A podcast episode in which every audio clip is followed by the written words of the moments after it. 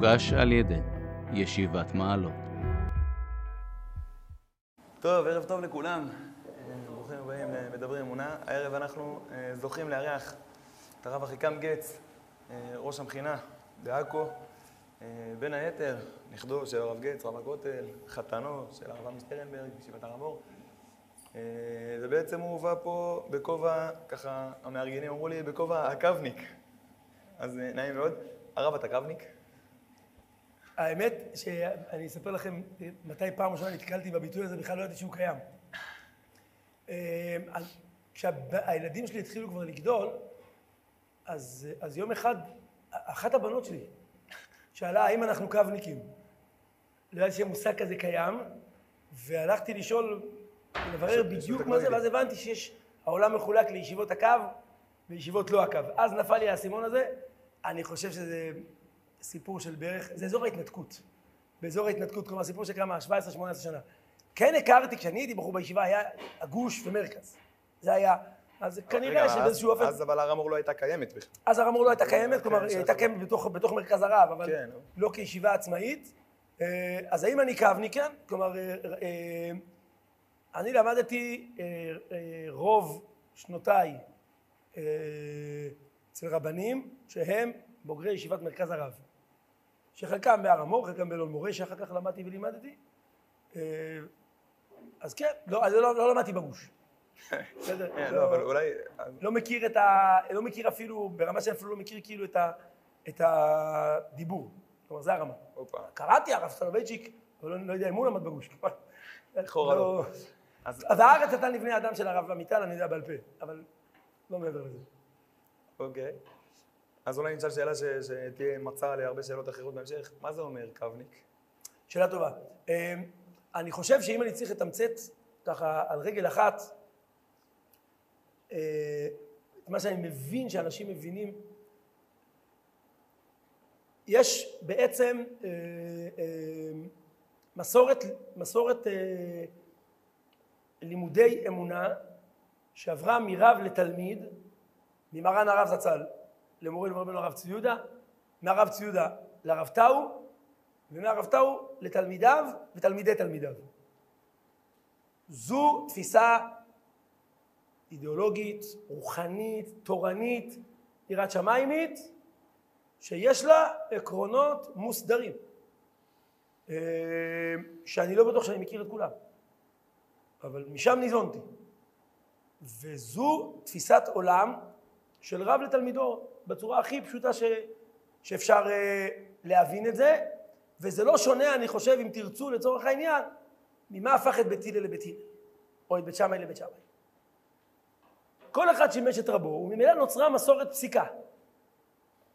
אולי גם מסורת נוספת, ניקח את הרב עמיאל, הרב עמיאל, רבה של תל אביב, כן? שהוא ניסה בחקר, בחקר יסוד ההלכה להבין, או, או, או הרב זבין, שמנסים לחרוז מחלוקות של תנאים ואמוראים ולהגיד, רגע, מה היה הצד האידאי, האידיאולוגי, הפנימי? אז בית שמאי ובית הלל לא נחלקו רק בהלכה, היה להם כנראה תפיסת עולם, אבל בסוף זה היה רב לתלמידו, ונוצר בית מדרש.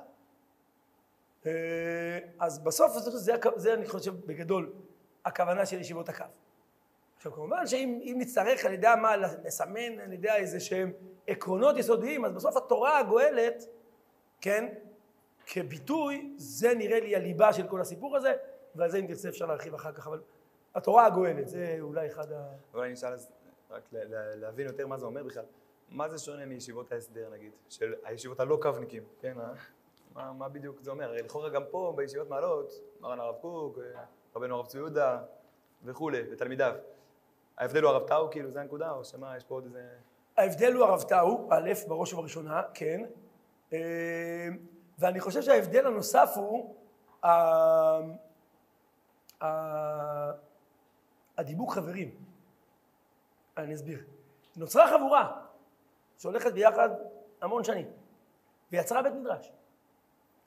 הרב מרדכי זצ"ל, להבדיל בן חיים למדים, הרב עמי, ראש הישיבה, רב יעקב, רב עודד, ועוד תלמידי חכמים שחלקם אולי לא אומר לכם כלום, ואחרי זה נוצר לדור שני, שהם ראשי ישיבות בתל אביב, במצפה רמות, וזה בית מדרש מאוד מאוד דינמי, מאוד חי, אה, שכל הזמן אה, מתחדש, והוא, יש לו אה, עולם פנימי עמוק שכל הזמן מנביע, כל הזמן. אני אולי אתן רק כדי לסבר את האוזן. חותני, שיהיה בריא עד 120, אמן. ראש ישיבת מרכז הר הר המור. הוא לומד חברותא עם הרב טאו כבר 55 שנה. עד עצם היום הזה. מספר ימים בשבוע, 55 שנה. בסדר? זה משהו שיש לו כל הזמן המשכיות. אני זוכר, אני אתן לך דוגמה אולי קטנה, כשהייתי בחור צעיר בישיבת מרכז הרב. בבית של הרב טאו ברחוב העילוי, היו מתקיימים שיעורים לרבנים, שהיו מגיעים מכל רחבי הארץ, מקשת שבצפון ועד, אז הכי דרומי היה נדמה לי גוש קטיף ודימונה, ומגיעים פעם, פעמיים בשבוע, ללמוד אצל רבותיהם. אז כן, נוצר, נוצר איזשהו בית מדרש, אה, שיש לו היום כבר פירות ופירי פירות, תלמידים ותלמידי תלמידים ותלמידי תלמידי תלמידים. כלומר, זה כבר סיפור של אה, משנת תשכ"ו בגדול. אז אה, זה רציני מאוד. בישיבות ההסדר אני לא מכיר, אבל אני מעריך שכל ראש ישיבה יש לו את רבותיו, יש לו את תלמידיו, אבל בסוף כל ישיבה היא, היא, היא לעצמה. לא נוצר, אני חושב ככה, אני לא מכיר מספיק, לא נוצר גל, אה, אני יודע מה, איזה, איזה, אפילו ישיבת מעלות שהצמיחה כמה וכמה ישיבות, אה, אחת מהן שכנה שלי בישיבת עכו, בסדר? זה בסוף אני חושב, תקן אותי אם אני טועה, שכל ישיבה היא לעצמה בגדול. המיוחד אני חושב בישיבות הקו, שבאמת יש פה איזושהי תורה שלמה שמתבררת כל הזמן בחבורה, שהחבורה הזאת היא ענקית, ממש. מה, מה הכוונה שהיא מתבררת כל הזמן? כיוון שהזכרת את הרב טאו, אז אני בטח, בטח לא זה שיעשה עליו עכשיו איזושהי סקירה, אבל מה שאני רואה בעיניי הדלות, אתה מגיע אליו, אתה כל פעם מחדש, אתה כאילו, אתה פעם ראשונה שומע אותו. זה התחדשות אינסופית, ממש. וככה אני מרגיש כלפי כל רבותיי. אתה מגיע אליהם ואתה לא יודע מה תשמע. זה, זה, זה, זה פלאי בעיניי. זה מעיינות, ממש מעיין. המים כל הזמן אה, אה, מפקים. וממש, אתה בדרך כלל נקראים ילדים. כל הזמן התחדשות, ועד כמה שאני יכול בדברים מופלאים מאוד בעיניי, בעומק גדול מאוד, וב...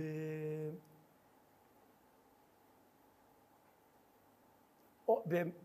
טוב, מה שאמרתי קודם, בתפיסה של התורה הגואלת, אבל זה אולי משהו של... אז בעצם הכוונה שהחבורה כל הזמן מתבררת, דהיינו שהרב טאו מחדש. לא, לא, כולם, כמו שאמרתי מקודם. כולם. זה, זה... הדברים מתבררים כל הזמן. כלומר, אני... ומה הכוונה מתבררים? מה זה אומר מתבררים? איך שאני מבין ברור, רק כן, להבין- כן, את כן. השאלה. פלוני חושב כך, אלמוני חושב אחרת, ההוא חושב עם עוד איזה עניין, יש איזה דיון, מחלוקת, עניינים, דנים, נושאים ונותנים, מגיעים לאיזשהו עמק השווה, או מסקנה, או פשרה, או מחלוקת, או לא יודע מה, ונולדות תובנות. מהתיאור ששמעתי, אני אדבר על מעיין. בדיוק. אני אדבר על איזה- מעיין. איזה מעיין אני- שנובע, זה לא ברור, שאלת זה לא בירור- בירור זה מצוינת, הרב. שאלת בירור מצוינת. אני אדבר על מעיין, וזה אולי קצת אחרת אה, מאיך שבדרך כלל באמת תופסים אולי אה, או התחדשות או חידוש. יש באיגרת ל"ב, שמהרב, ויצמן שמעתי שהיא הלב של האיגרות, אה, פעם בשיעור שהיה באלון מורה. איגרת ל"ב, מי שלא מכיר באיגרות, איגרת מופלאה ביותר. שם הרב, לא, הרב ציודה, בחור צעיר אז בן 16, כותב לרב כנראה איזה חידוש, אין לנו את האיגרת הלוך, רק את האיגרת חזור. והרב עונה לו, תשמע, אם היה לי זמן הייתי, אה, הייתי אה, אה, עוסק יותר בדבריך הנפלאים, להראות לך איך, איך, אה, אני לא זוכר את הלשון המדויקת לצערי, איך מסבירים סברה ישרה מעומק, איך מסבירים סברה מעומק הנפש הישרה. ומה שבעצם הרב שם באיגרת מדבר עליו זה שהסברה היא באה לברר את היושר הפנימי של האדם. כלומר, מתי, מתי, מתי חידוש הוא חידוש? כשעבר איזה תהליך של הנבעה מהנשמה אל הדעת וממנה החוצה, שזה תלוי בהיקף, עומק וכולי וכולי, אבל לא, לא זה הבירור. לא ההיקף והעומק הוא הבירור, אלא הוא, הוא המזון. הבירור הוא הנ- הוא הנשמה, ההתחדשות הנשמתית. וזה אולי באופן מסוים לא שונה מתפילה, כן? אבל זו תורה. זה ודאי בכלים של השכל, הכל ב, ב, בדעת. וזה מה שאני מתכוון, אה, זה כל הזמן מעיינות, זה כל הזמן, אה, זה מופלא מאוד, באמת. אז אולי אני אמשיך באותו כיוון של שאלה, כי יש איזו תחושה, או לפחות אני, אני אשמח להבין אם יש לה ביסוס לתחושה הזאת, שבעצם הרבה מה, מהתנועה הנפשית של תלמידי הקו, של רבני הקו, של כל המערך הזה שנקרא ישיבות הקו, שבאמת יש איזה מעיין אדיר, עליון, למעלה, אינסופי, פלאי, משהו באמת אה, שהם תיאורים גדולים מאוד, שהוא מנביע ומנביע, שאצלו באמת כל התהליך הזה של ההתחדשות מתרחש, ומשם זה כבר נראה שכל שאר העסק פחות בתהליך של ההנבאה, יותר בתהליך קליטת המעיינות מהמבוע. זאת אומרת, כשמדובר על התחדשות, האם בחור בשיעור ד' בישיבת לא יודע מה מתחדש, או שההתחדשות שלו זה לשמוע את ההתחדשות של הרב טאו ולקבל אותה ולהגיד... אה, הבנתי. אמ, בבקשה, כן, הרב טל.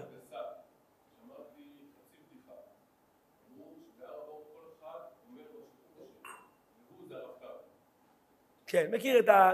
לא, לא הכיר את הבדיחה הזאת, אבל מכיר את הביקורת. מכיר את הקובלנה. אמ, תשמע, אני לא מכיר, יש 700 בחורים בישיבה, לא מכיר את כולם. אה, אבל בדלותי אני מכיר את כל הרמים. כולם אה, אה, חברים או חברים רבנים. מאוד עצמאיים. ואחרי הכל יש להם רב. כלומר, אין קשר בין שני הדברים. אין קשר בין שני הדברים. יש להם רב, יש להם, יש להם, יש להם מעיין שבו הם טובלים ושומעים, וזה לא מה שאין להם מעיין פרטי. אני לא חושב שזה סותר. מה שאני אומר עכשיו אני חושב נכון על כל תלמיד חכם. רבי עקיבא היה, סליחה רגע על הקפיצה, רבי עקיבא היה המעריץ הכי גדול של רבי אליעזר. וגם, וכן להפך, רבי אליעזר היה המעריץ הכי גדול של רבי עקיבא. אני לא בטוח שאפשר לזהות הקשר בדווקא בחידושים ההלכתיים של רבי אליעזר ורבי עקיבא. אבל מבחינתו של רבי אליעזר, רבי עקיבא היה בדור, מבחינתו של רבי עקיבא, רבי אליעזר היה הכי ראוי בדור, ואני לא בטוח שזה גרם להם אה, לסגירת תריסים, כמו שאני שומע מהביקורת. בסדר? אה, ואני חושב שזה נכון על כל רב וכל תלמיד. בסוף, יש, למשל, ניקח דוגמה, אה, רב נוסן, רב נוסן אדלר. מי זה רב נוסן אדלר? שמעתם עליו? מי היה תלמידו הגדול של רב נוסן אדלר? בלי התלמיד לא יודעים על הרב, זה נראה לי כמעט בטוח. הרב נתן אדלר, חתם סויפר. חתם סויפר, היה לו רב אחד, שעליו הוא גם ישב שבעה כשהוא נפטר, רב נוסן אדלר.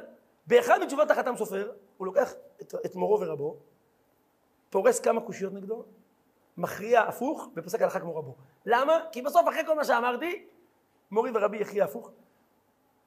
יש עמדה כזאת. יכולה להיות עמדה הלכתית, עמדה, עמדה, עמדה רוחנית. תלמיד חכם לא יכול להיות לא חופשי בדעותיו. תלמיד חכם לא יכול להיות לא אה, אה, אה, מחדש, אה, פורה, יצירתי. אה, אה, אה, אה, הרב מרדכי זצ"ל היה צועק על זה כל הזמן, אתה לא עושה חזרות, אתה לומד מחדש, אין דבר כזה. אם אתה רוצה לחזור למה שלמדת אתמול זה סתם חבל הזמן. תלמד, תסתכל עוד פעם, תתבונן רגע עוד פעם.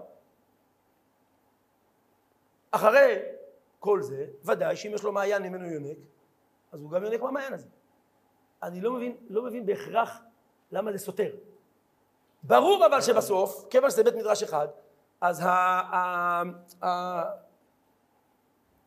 החידוש הוא מאוד דומה, בסדר? אה, הוא מאוד באותו טעם, באותו ריח, באותו גוון. בסוף זה חידוש גדול. כל אחד לעצמו, וכולם כבית מדרש. אני לא רואה בזה הבדל מאף בית מדרש אחר.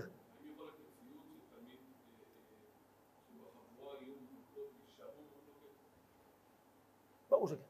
בוא נשאל את זה אולי טיפה יותר חריף. לא, לא שאני, חבר'ה, אני לא נציג הרמור עלי אדמות, בסדר? לא, ברור, אנחנו הלבשנו עליך את הכל, אני מדבר באופן עקרוני, ברור שכן. והאם הוא יקבל את דעת רבו? גם ברור שכן. זה כאילו נראה לי... אה, זה... לא, אז אולי נשאל אחרי, טיפה אולי יותר קיצוני, האם יכול להיות שהרב טאו טועה? אני מעריך שכן. הוא שונה מכל אדם אחר. זה... עכשיו אני אשאל אותך שאלה אחרת, כן. ואני אענה לך בשאלה כיוון שאני יהודי טוב. אדרבה. האם זה רלוונטי?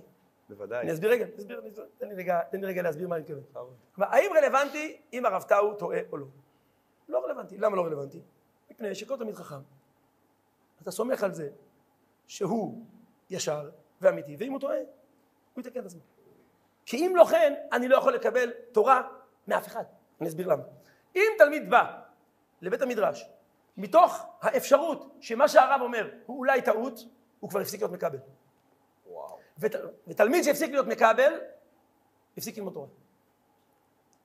אחרי ששמעת מה הרב אומר, תברר.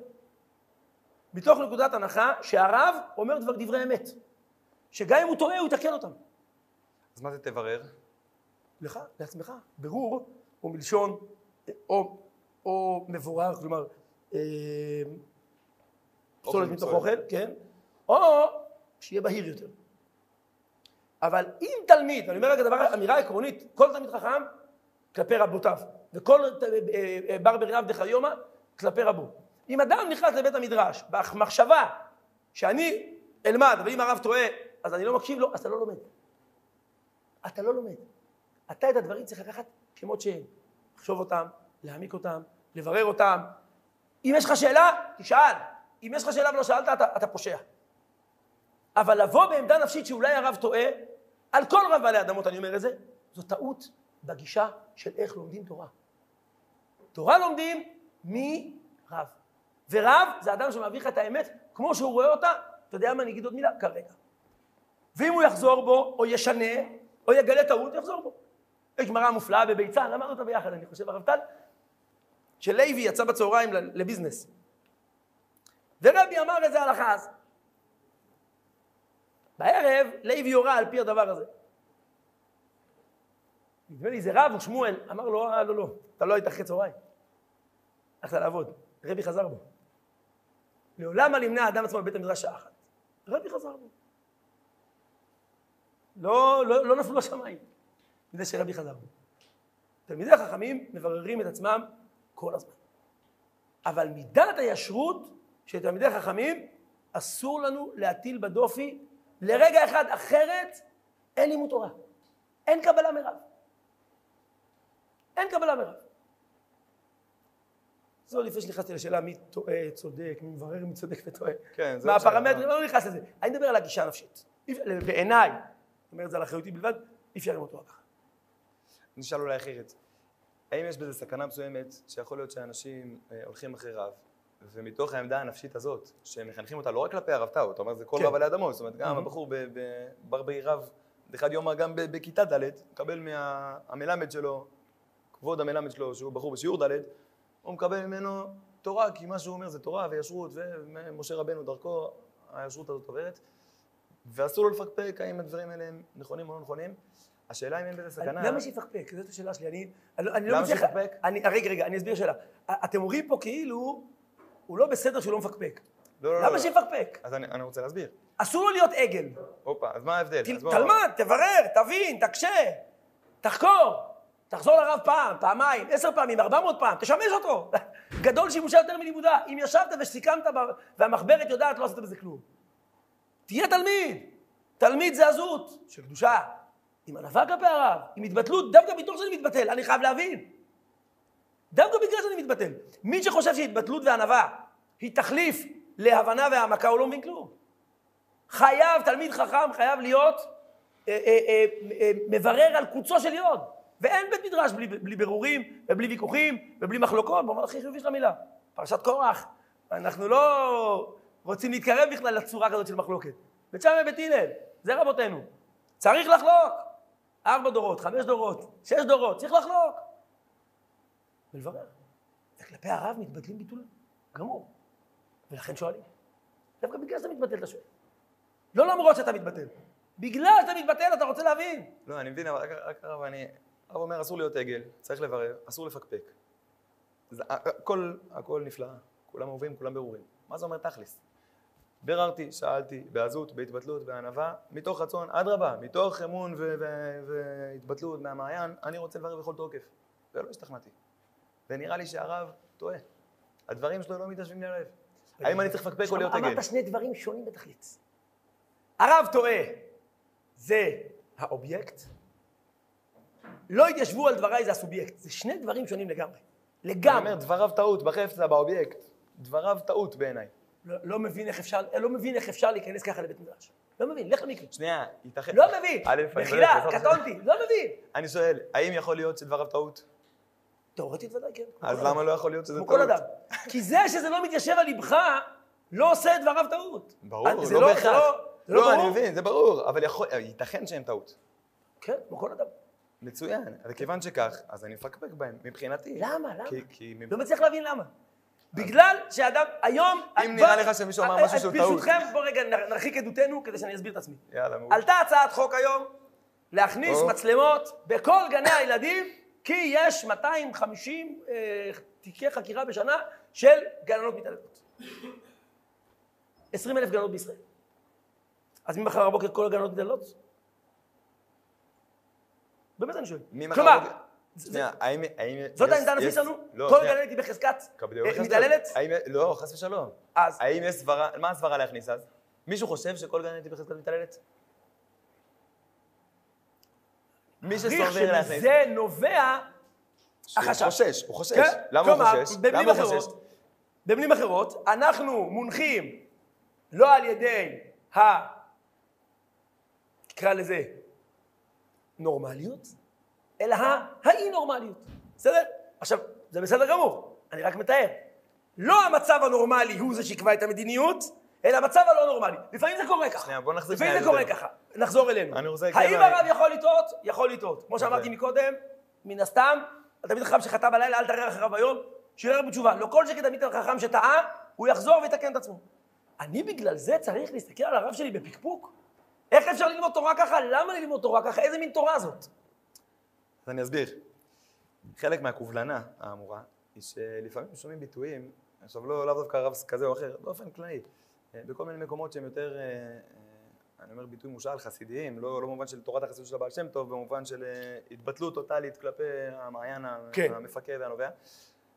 הרבה פעמים הקובלנה היא שיש דברים שמאוד לא נוחים לתלמידים לשמוע, מאוד קשה להם עם כל מיני אמירות, בכל מיני עניינים. אני לא מדבר כן. כרגע על איך להסביר את כן, הרשב"א. כן. מדבר דווקא על דברים שהם יותר... אה, הנה חינם, אולי גם ברשב"א יכול להיות, אבל גם, גם דברים ב, ב, בהנהגת העולם והציבור והמעשה, הרבה דברים שמאוד לא נוח. ותלמיד איפשהו קרוע בין תחושת הכנות שלו והמחויבות שלו למה שהוא מבין על פי רצון השם, על פי תורה, על פי שאר הרבנים מסביב, לבין מה שאומר מורו ורבו, שהוא מצד אחד מאוד מאוד רוצה להיות בטל וענה וכולי וכולי. מצד שני, כמו, ש... כמו שהרב אמר קודם, הוא לא רוצה להיות עגל, והוא מנסה לברר, והוא לא כל כך שומע תשובות.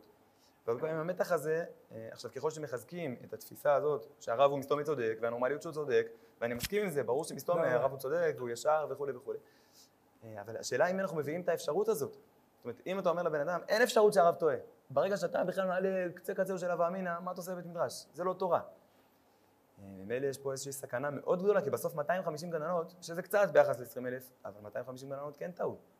וכן נפלו, וכן חשוב לנו למגר את הטעות הזאת. אז, אז אני אחזור לרב, יכול מאוד להיות שהרב אמר איזה משהו, והרבה מתלמידיו לא מרגישים בנוח עם האמירה, כי הם לא מזדהים איתה ולא מבינים שזה רצון השם, ולא מבינים כך את דרכה של תורה. מה, מה הם אמורים לעשות במצב כזה? למחוק את שכלם אני חושב שאמרתי ולהתבטל את זה כמה פעמים? מקודם, שימוש תלמידי חכמים. אני באמת חושב ככה. שימוש, תשב לרב על הזנב, שישב על הזנב ועל הקרניים ולא מצא שום תשובה. שיחליף רב. אני שיחליף חושב. רב? בוודאי. יהודי שהרב הזה לא מזין את הנטייה הנפשית שלו, פשט שיחפש רב אחר. זה נראה לי ברור מאליו. זה, כל- זה אמרתי, לא אמרתי פה חידוש גדול, רבי ישי, לא אמרתי פה חידוש גדול. החידוש הערים, נכון או לא? החידוש הערים נטש את מורו ורבו לטובת פשיסחה, ביום שבו הוא הבין שזו שיטה רוחנית שהוא לא. מתלבש עליה. כמה הרמורניקים עושים את זה בשנה? לא יודע. אני וגם יודע, לא- אפס. לא מה, החידוש הערים, לא, מה, מה? לא יודע, אני לא מכיר, אני לא יודע אם אתה מכיר. אני רק אומר, לא, באמת אני אומר. אה, אה, האם כל בחור שהתחיל שורה א' בהר המור אה, נשאר שם עשר שנים? לא בטוח. ואם הוא לא נשאר, גם בסדר גמור. אנשים עוברים בתי מדרשות, זה בסדר גמור. יהודי, שדבריו של רבו לא מתיישבים על ליבו, פעם, פעמיים, שלוש, זו דעתי האישית. חמש שנים, התאמצת, ניסית, לא עובד, יש לך ברוך השם הרבה מעיינות בעם ישראל. נפלא. לך למעיין אחר. בוא נדבר שנייה על המעיינות האחרים. בבקשה. יש הרבה מעיינות בעם ישראל. נכון.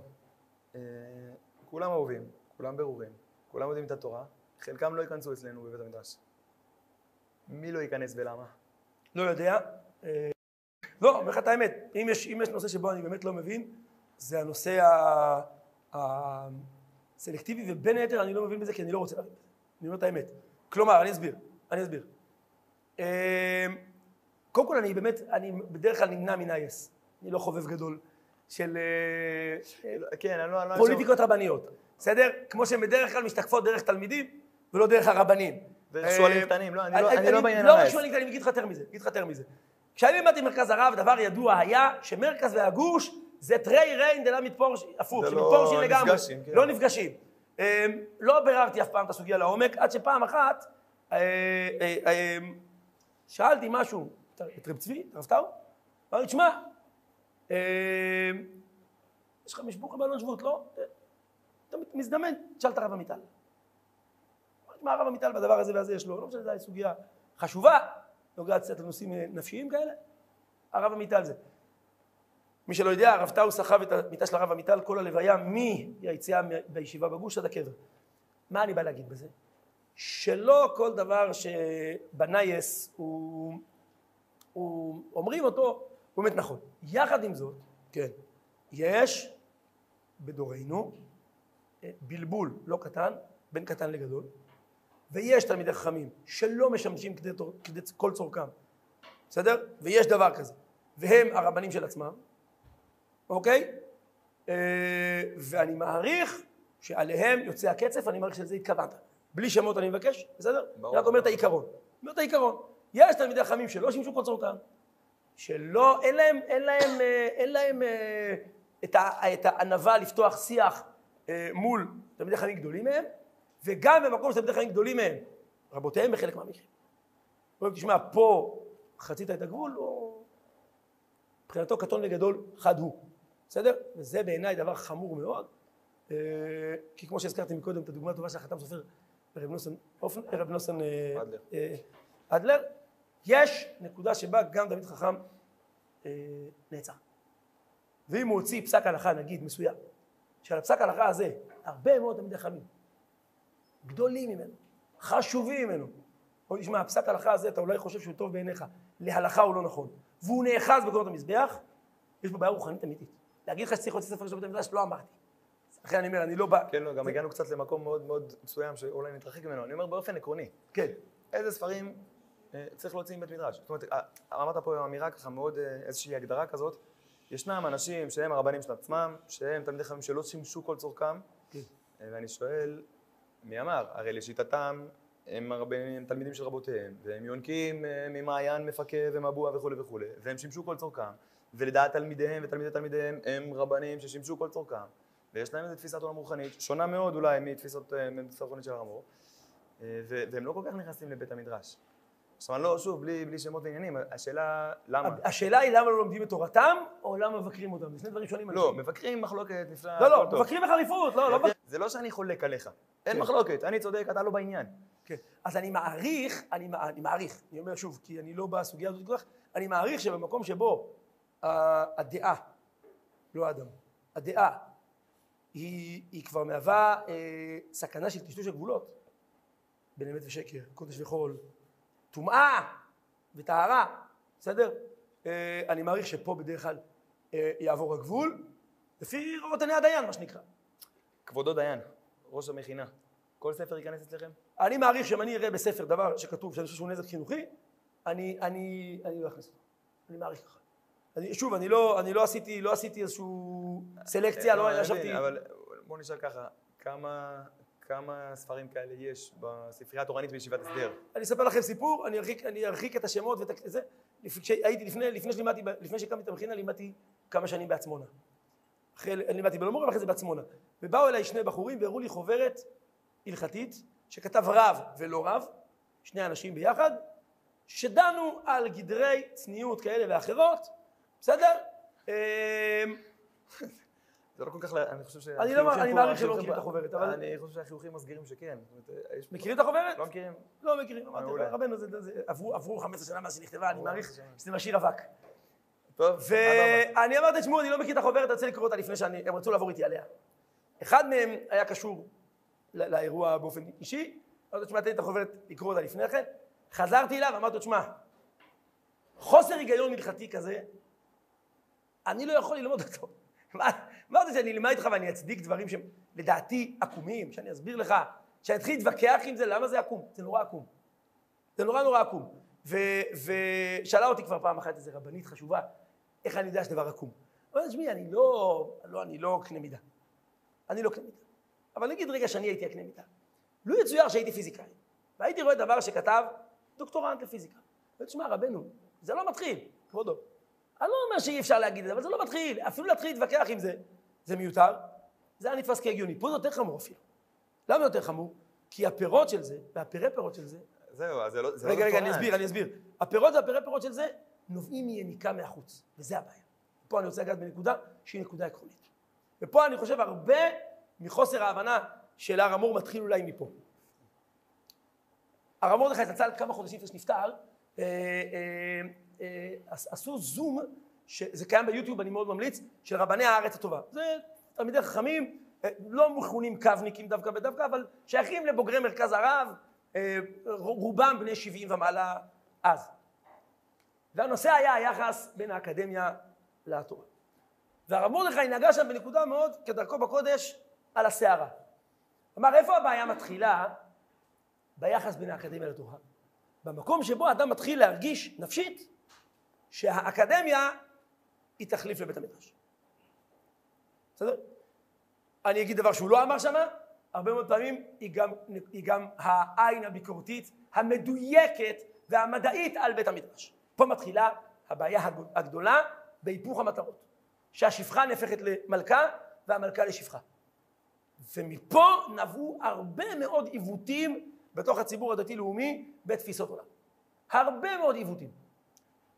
אתם באמת, ברוך השם, צעירים, לא מכירים את זה, היו כל מיני גלים חולפים של לשנות אולי את כל שיטת לימוד התורה ולהפוך אותה לרבדים, בואו נלמד את זה בראי היסטורי, בראי מחקר, כל מיני דברים כאלה ואחרים, זה מה שנקרא בצד הטכני. בצד המהותני, התפיסת עולם המערבית, הנוירוטית, כמו שקורא לה הרב, אה, סולובייצ'יק,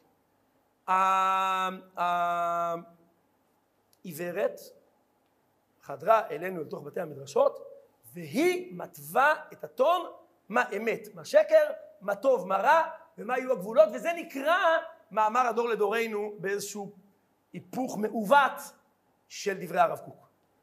אני הייתי ברור? אני רוצה ש- שתי שאלות לבירור. בבקשה. תכף נגיע שנייה לאנשים הרעים שם מאחורה, שבעצם הזרימו את כל המחשבות האלה. אבל לפני לא שזה רעי, שזה טעות, אני חושב שזו טעות בסיסית. אה, מעולה, אז תכף נגיע אליהם, מעולה, תבהיר לנו את העניין, את הטעות. ב- דיברת על פיזיקאי, שהוא כבר ברחי והוא מוסמך, ויש נכון. לו אה, אה, רבנן ותלמידיון שהם תלמידים שלו. והוא רואה פתאום איזה דוקטורנט, ש... תשמע, רבנו זה לא מתחיל. נכון. מה קורה עם הדוקטורנט הזה? הוא ראש ישיבה.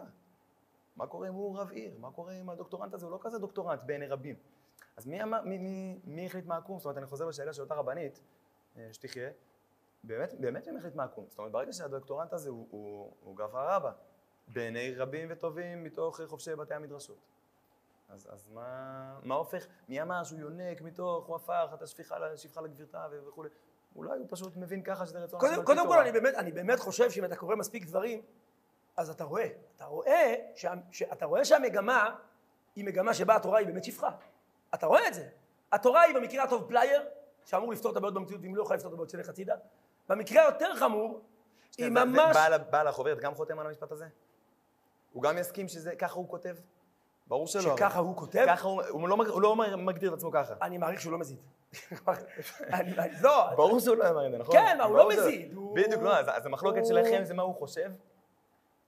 לא. אתה חולק איתו על מה הוא בעצם לא, לא, חושב? לא, אני באמת, הוא באמת חושב שהאקדמיה צריכה לתפוס מקום של אמת בתוך הוא. גם חושב, הוא גם אומר שהוא חושב ככה? לגבי בעל החוברת עצמה, כן, הוא אפילו, הוא אפילו כתב את זה. אז הוא משקר או טועה? לא, אם הוא אומר שלא, לא הבנתי. נגיד, אני לא מדבר על חוברת ספציפית. באופן כללי. אותו ראש ישיבה, רב עיר, אותו רב... חלקם מודים בזה, חלקם לא מודים בזה, חלקם מודעים לזה, חלקם לא מודעים לזה. אני, אני באמת אני אומר, אה, יש פסקה בעין היה שבת, בוא נראה, בוא נראה מה תורה רגע, בסדר? יאללה, אני בעד. ברשותך, חלאס, פוליטיקת להיט. הרבנית. מעולה. פסקה בעין היה שבת פרק תשיעי, מופלאה מאוד. הגמרא מביאה, ספינת הירדן מפני מה מקבלת טומאה, כן? אבל זה בחנינה, מפני שטוענים אותה ביבשה, ומורידים אותה אל הים. השאלה ההלכתית פה היא שאלה טובה מאוד, ספינה היא דבר מחובר לקרקע, לא אמור לקבל טומאה, ויש ברייתא שספינת הירדן מקבלת טומאה. והסברה שהגמרא מביאה שמה, שטוענים אותה ביבשה, אז היא בעצם כלי מנותק מהמים, אז היא קיבלת, כבר עכשיו הוכשרה לקבל טומאה, ובגלל שהחזרת אותה אחרי זה למים, היא כבר אחרי שהוכשרה לקבל טומאה. שם הרב מדבר על הדבר הזה. מה קורה כשבאים מן החוץ רעיונות שהוטענו מהיבשה, מחוכמת החול, שם הרב מדבר על רוח הקודש לעומת הריאליות, אבל זה בין היה שבת, אה, על, על, על חנוכה יותר מדבר על זה אולי.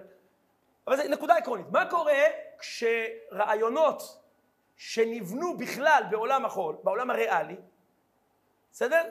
נכנסים אל תוך בית המדרש פנימה, בלי לעבור ברור, כמו שהם. מקבלים טומאה. למרות שדברי תורה לא מקבלים טומאה, בסדר? לא, לא כל דבריי כי יש נאום השם חזית ותדע, לא מקבלים טומאה. פה מקבלים טומאה. למה? כי חדר ההרס, כך כתוב לזה הרב בעצמו בעינייה, חדר ההרס של התפיסה החולית, בסדר? לא עבודה זרה, אפילו לא כפירה, החול. חדר פנימה וכבר הדבר הזה הוא לא יונק ממקורו, הוא יונק מההופעות. בסדר? וזו תפיסה שהיא היום מאוד מאוד רווחת בציבור הדתי-לאומי. ובצל חלק מהרבנים גם. והרבנים אומרים... ואני לא, אבל, ואני לא פה בשביל להגיד את המשפט הזה, אני רק מסביר. לא, אבל אני שואל, נגיד שרב אומר, אני לא שם, אני, אני חותם על העניין הזה בעשר אצבעות. ברור שהקודש הוא, השיפ, הוא המלכה, גבירתה וכולי, והוא הוא הוא היסוד והוא הכל, והחול הוא במקרה טוב פלייר, ואם לא אז נעיף אותו. וככה הוא כותב בכל זאת איזה משהו שהוא שונה מאוד מאוד. אז ממילא זה נשארה מחלוקת בתוך גבולות ההלכה. בתוך גבולות ההלכה, בתוך גבולות בית המדרש? בתוך גבולות בית המדרש, כן. אם, אם, אם מוסכם, אם מה זה מוסכם. לא, שנייה. רגע, רגע, אני אסביר. אם כללי המשחק מוסכמים. אם לא, כללי זה המשחק לא מוסכמים. מוסכם. אני- זה מה שאני רוצה לומר. אה. אני חושב שלא תמיד מוסכם בין אותו כותב חוברת, שהוא אומר, אני בפנים, אני לגמרי בים, לא יצאתי לרגע אחד ליבשה. אולי הצצתי מהתורן לראות מה הולך שם, אבל אני לגמרי בים. אבל אומרים עליו, שמע, ידידנו, אתה ביבשה, אתה אפילו לא מודע, או שאתה מז- מזיד ולא מודע, או שאתה שקרן, או שאתה... אתה ביבשה, אתה, ההרס חלחל, אתה כל כך מחולחל בהרס, שאתה לא מבין שאתה ביבשה בכלל. אז השאלה, השאלה שלי פה, מי קובע מי יקום ומי מי ביבשה? אני חושב שהכל לפי ראות עיני הדיין, ברור שתמיד חכם שמוציא משפט מפיו, זה אחרי שהוא שקל בפ- בפלס אה, את דבריו, אה, הוא לא רוצה סתם אה, לבקר אדם או להוציא מישהו אה, מחוץ, מחוץ לגדר על לא עוול בכפו. ואני מעריך שאם תמיד חכם אמר משפט כזה על פלוני או על אלמוני, זה היה אחרי שבעה נקיים ולא אמר את זה בשלוף, בסדר? אני מעריך שאם יהיה תלמיד חכם טועה, אז תלמיד חכמים טועים יש, ואם אם תהיה מחלוקת בתוך מדרש, תשב בתוך... ברגע שחוקי המשחק לא מוסכמים, בסדר? כן, זה... אז כן. פה הבעיה. אה, וזה נוגע, נוגע באמת להמון המון סוגיות שאנחנו נוגעים בהן על להט"ב ולימוד תורה לנשים, ונשים דיינות, ו- והמון המון המון נושאים, ומה היחס לפתיחות בחיי המשפחה, ובאמת המון המון המון המון דברים, אה, אה, שמראש ברור שהמציאות יותר צודקת מהתורה, והשאלה עכשיו מה יש לתורה להגיד על המציאות.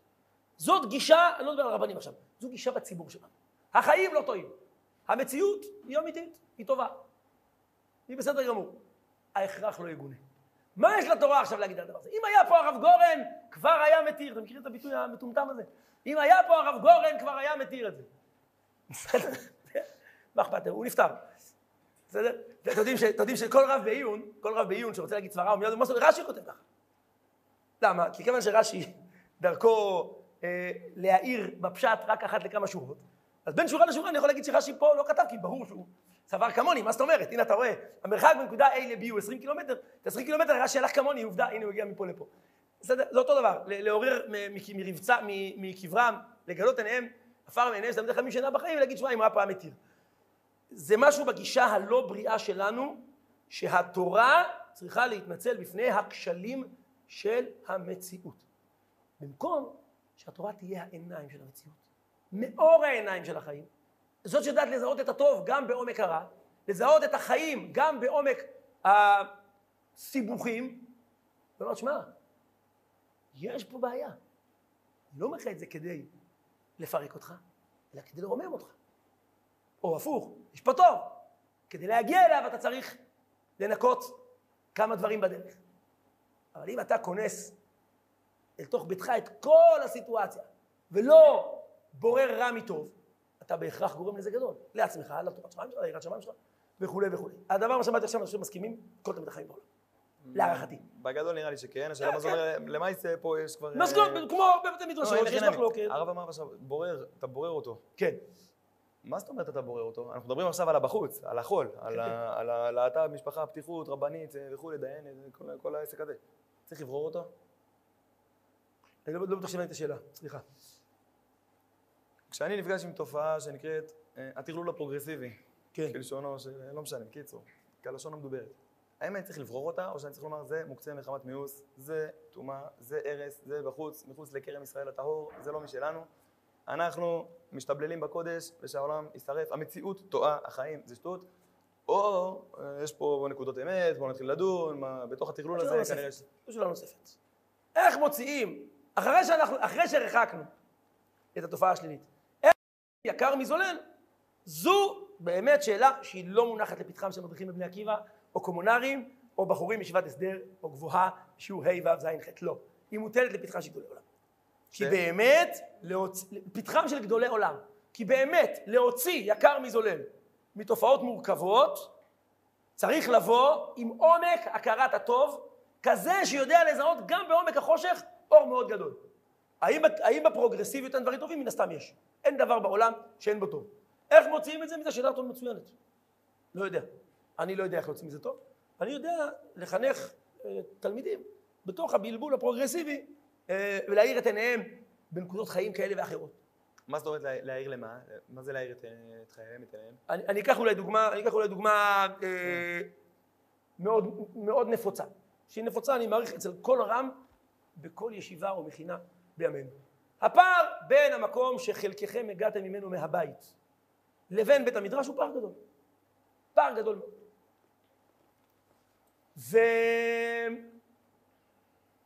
והגישה החינוכית שלי, חינוכית, הבית שלך צודק. הבית שלך לא טועה. אתה מי שאתה בזכות הבית שלך. קודם כל, זה נקודת היסוד. אבא ואימא שלך היו ויישארו האמת האלוקית שדרכה אתה רואה את העולם. נקודת מוצא, קודם כל. אבל הם מזרוחניקים ויש להם טלוויזיה והם קוראים עיתון בשבת. בסדר, יש בעיות. ואימא שלי פמיניסטית ומניחה תפילין, אל תמיד כזה. אימא שלי פמיניסטית ומניחה תפילין. אני לא, לא מתייחס לבעיות. עדיין, אחרי כל מה שאמרת, אימא שלך צדיקה, טהורה, קדושה, בזכותה אתה קיים. בזכותה, הקובלנה הזאת שלך עכשיו, איך היא מניחה תפילין זה אמת הבא. אחרי שאמרתי את היסוד החשוב הזה, שזה יסוד, יסוד בבירור אה, מורכבויות הדור, או יסוד בכיבוד הורים? לא, לא, לא, מורכבויות הדור. מורכבויות הדור. אוקיי. בסדר? אני עוד שניה אולי ארחיב טיפה. בדבר שהוא פחות חינוכי. אחרי שאמרתי את הדבר הזה, אתה יהודי עצמאי. בסדר? אתה יהודי עצמאי. ואיך אתה לוקח את הבית שלך מכאן ואילך, צריך הרבה מאוד עצמאות רוחנית, אומץ רוחני, נכונות לחבק את הבית שלך כמו שהוא, ולהשתמש בו כמדרגת קפיצה אל המדרגה הרוחנית הבאה. זה גם אמיתי וגם מוכרח. כי אני יודע שבסוף בסוף אחרי הישיבה והמכינה הבחור חוזר הביתה והנורמליות שלו תהיה אבא אמא שלו ואחי שלו משפחה אורגנית. זה הנורמליות. הוא צריך לשלב את העולם הרוחני המאוד מאוד עליון שהוא יבנה לעצמו על גבי הנורמליות הזאת. לאהוב אותה, להעריך אותה וגם אה, לברר אותה לעצמו. במה שנוגע לתרבות, פה אני לא חייב לקחת כלום. וזה הבדל מאוד גדול, בכוונה, בכוונה לקחתי פה שני צדדים. במה שנוגע לחברה שממנה באתי, לסניף, לישיבה התיכונית, ליישוב שבו גדלתי, למה שאני רואה בטלוויזיה וקורא בעיתון, אין שום סיבה בעולם שתהיה עבד לסיפור הזה. זה לא הביא אותך לשום מקום, זה לא רומם אותך לשום מקום. העובדה שנולדת בתוך דור כל כך מבולבל ובעייתי, אם הוא, אם הוא מבולבל ובעייתי, בסדר? היא עובדה, והנה צריך עכשיו לעשות תיקון גדול. זה לא כמו הורים שהם באמת דבר השם שמתגלה בך, באמת. התרבות שלתוכה גדלת, זה לא הרחם שלך, זה מי הביוב שנזרקת אליו מהרחם. והשאלה עכשיו, איך אתה מתמודד עם הדבר הזה? אני מקווה שהצלחתי להסביר על רגל אחת איך אני רואה את הדברים. אולי, אולי כן אה, נברר טיפה יותר. בסדר. מה ההבדל? למה ההורים? הרי גם ההורים בסוף זה אותה תרבות. ההורים צורכים ומייצרים את אותה תרבות של הסניף ושל הישיבה התיכונית. מה, מה החילוק? חילוק חוץ מדיני כיבוד הורים. אמרנו זה לא, לא, משהו לא, באמת, זה האמת. האלוקית שמתגלה דקה. לא, לא, לא. זה לא כיבוד, אמיתי, אמיתי. אביך ואימך הם התורה שלך. אבל זה... באמת, אבל הם גם- בטרללת. הזאת. באופן אובייקטיבי. הדברים הטובים שיש בך זה מהם. לא מאף אחד כן, אחר. לא, אין בעיות, אבל הדברים השליליים שבהם, שאותה שלילה שקיימת ביישוב, בסניף, בזה, גם הם שם. לא. גם הם קוראים עיתון ורואים לא, לא, טלוויזיה. לא, לא, לא, לא, לא. זה הבדל מאוד גדול. הבדל מאוד גדול. טוב שיש לו רע, בסדר, יש דברים כאלה. אין, אין טוב מושלם בעולם הזה, עד שנגיע למדרגת כמיים לעם מכסים, אין טוב מושלם. זו נקודת מוצא, וההורים שלך הם מצוינים, הם מעולים, הם טובים, טובים. אל תבוא אליהם הביתה ותתחיל לחנך אותם, תבוא אותם, זה טעות רוחנית, לא רק טעות בכיבוד הורים. בסדר? זה טעות, טעות רוחנית. הם באמת היסוד הרוחני שממנו צמחת. מה שמשדרים בטלוויזיה, יש לך שלט, תחבר. תעבור לנוקיה. אל תקרא עיתונים. אתה לא יכול להתמודד עם האקדמיה, אל תיכנס אליה, לך תלמד זגגות. אני אומר את זה בצורה בכוונה חריפה. אתה לא יודע, אל תלמד מדעי החברה. לך תלמד פיזיקה, ביולוגיה, תאמין לי שם לא מדברים שטויות. כל המדעים המדויקים, אתה לא יודע להתמודד עם זה, אין לך את החוסן הרוחני, אתה לא יודע, אתה לא יודע להישאר בישיבה גם כשאתה באקדמיה, אל תיכנס לשם. לא בשבילך זה נאמר. צריך לך מקצוע אחר. צריך לך מקצוע אחר. לא חייבים להיות בסגל, בקורפוס ה... איך זה נקרא? של משרד החוץ, נו. לא חייבים להיות שם. בסדר? עדיין לא הבנתי הרב. למה? למה? האמת האלוקית לא נמצאת שם. אם היא נמצאת, היא תחת כזאת ערימה, שאתה לא תצליח להגיע לטוב לפני שתשאר. בית של אבא ואמא. הם טוב מוחלט. הם באמת טוב מוחלט. אבל תחת כזאת ערימה. נכון. של עיתונים. אצל ההורים? אצל ההורים. לא, הפוך. אתה מוציא דברים, מה פתאום? למה שוב אני אומר, ההורים שלך הם קודש קודשים. אבל אני שואל, לעילא ולעילא. ההורים שלי רואים יותר טלוויזיה, לא שלי, ושלום, כן, אני אומר, עקרונית, הבחור בא אומר, אמא שלי מניחה תפילין יותר מכל הסניף וכל הישיבה התיכונית, ואבא שלי קורא יותר עיתונים מכל המנהלים שלי. והם רואים יותר טלוויזיה, ולא יודע מה, אבא שלי... אז יש לך אבא טוב, שיש לו בבית טלוויזיה רעה. מעולה. אבל הטלוויזיה היא רעה מצד עצמה, זה מה שאני טוען. זה מה שאני טוען. המדריך בסניף, כנ"ל, הוא אדם טוב, הוא יהודי ירא שמיים, המרצה צדיק. באקדמיה. מה זה? פה אמרת משהו אחר. כבן אדם, דבר אחד. לא, מי אמר שאבא שלי, אה, יש ב- ביישוב, בחברה שגדלתי, 300 משפחות. אבא שלי הכי מזרוחניק שם. כן. כולם מבולבלים, לסגור, לכבות, נוקיה, ואבא שלי קודש קודשים. למה? מה החילוק? כי כל הטוב שיש בך זה ממנו. זה- זה- זה- זה משהו אמפירי. כל הטוב שיש בך הוא ממנו, מאיפה הגיע הטוב הזה? אין בעיות, אבל אצלו זה קבור מתחת ככה ערימות של עיתונים. אבל אתה פגשת את זה באופן בלתי אמצעי. הוא אבא שלך. ינקת את זה ישירות פגשתי ממנו. את זה למרות שהוא אבא. למרות, באקדמיה אתה לא יכול לפגוש את זה למרות, זה בדיוק החילוק. אתה תפגוש כל כך הרבה רע עד שתפגוש את הטוב, אצל אבא שלך הפוך. אתה קודם כל תפגוש את הטוב? ועל גבי זה יהיה רע. למה? על גבי זה יהיה רע. גם אם אני לא צודק מדעית, אני אשתמש בזה רגע כמשל, בסדר? גם אם אני לא צודק מדעית, אני לא חושב שאני כן צודק, אבל גם אם אני לא צודק מדעית, אני אשתמש בזה רגע כמשל. יש דבר טוב, שהוא באמיתי הוא טוב, ויכול להיות שמעורבב בו הרבה רע. מי אמר שהוא טוב?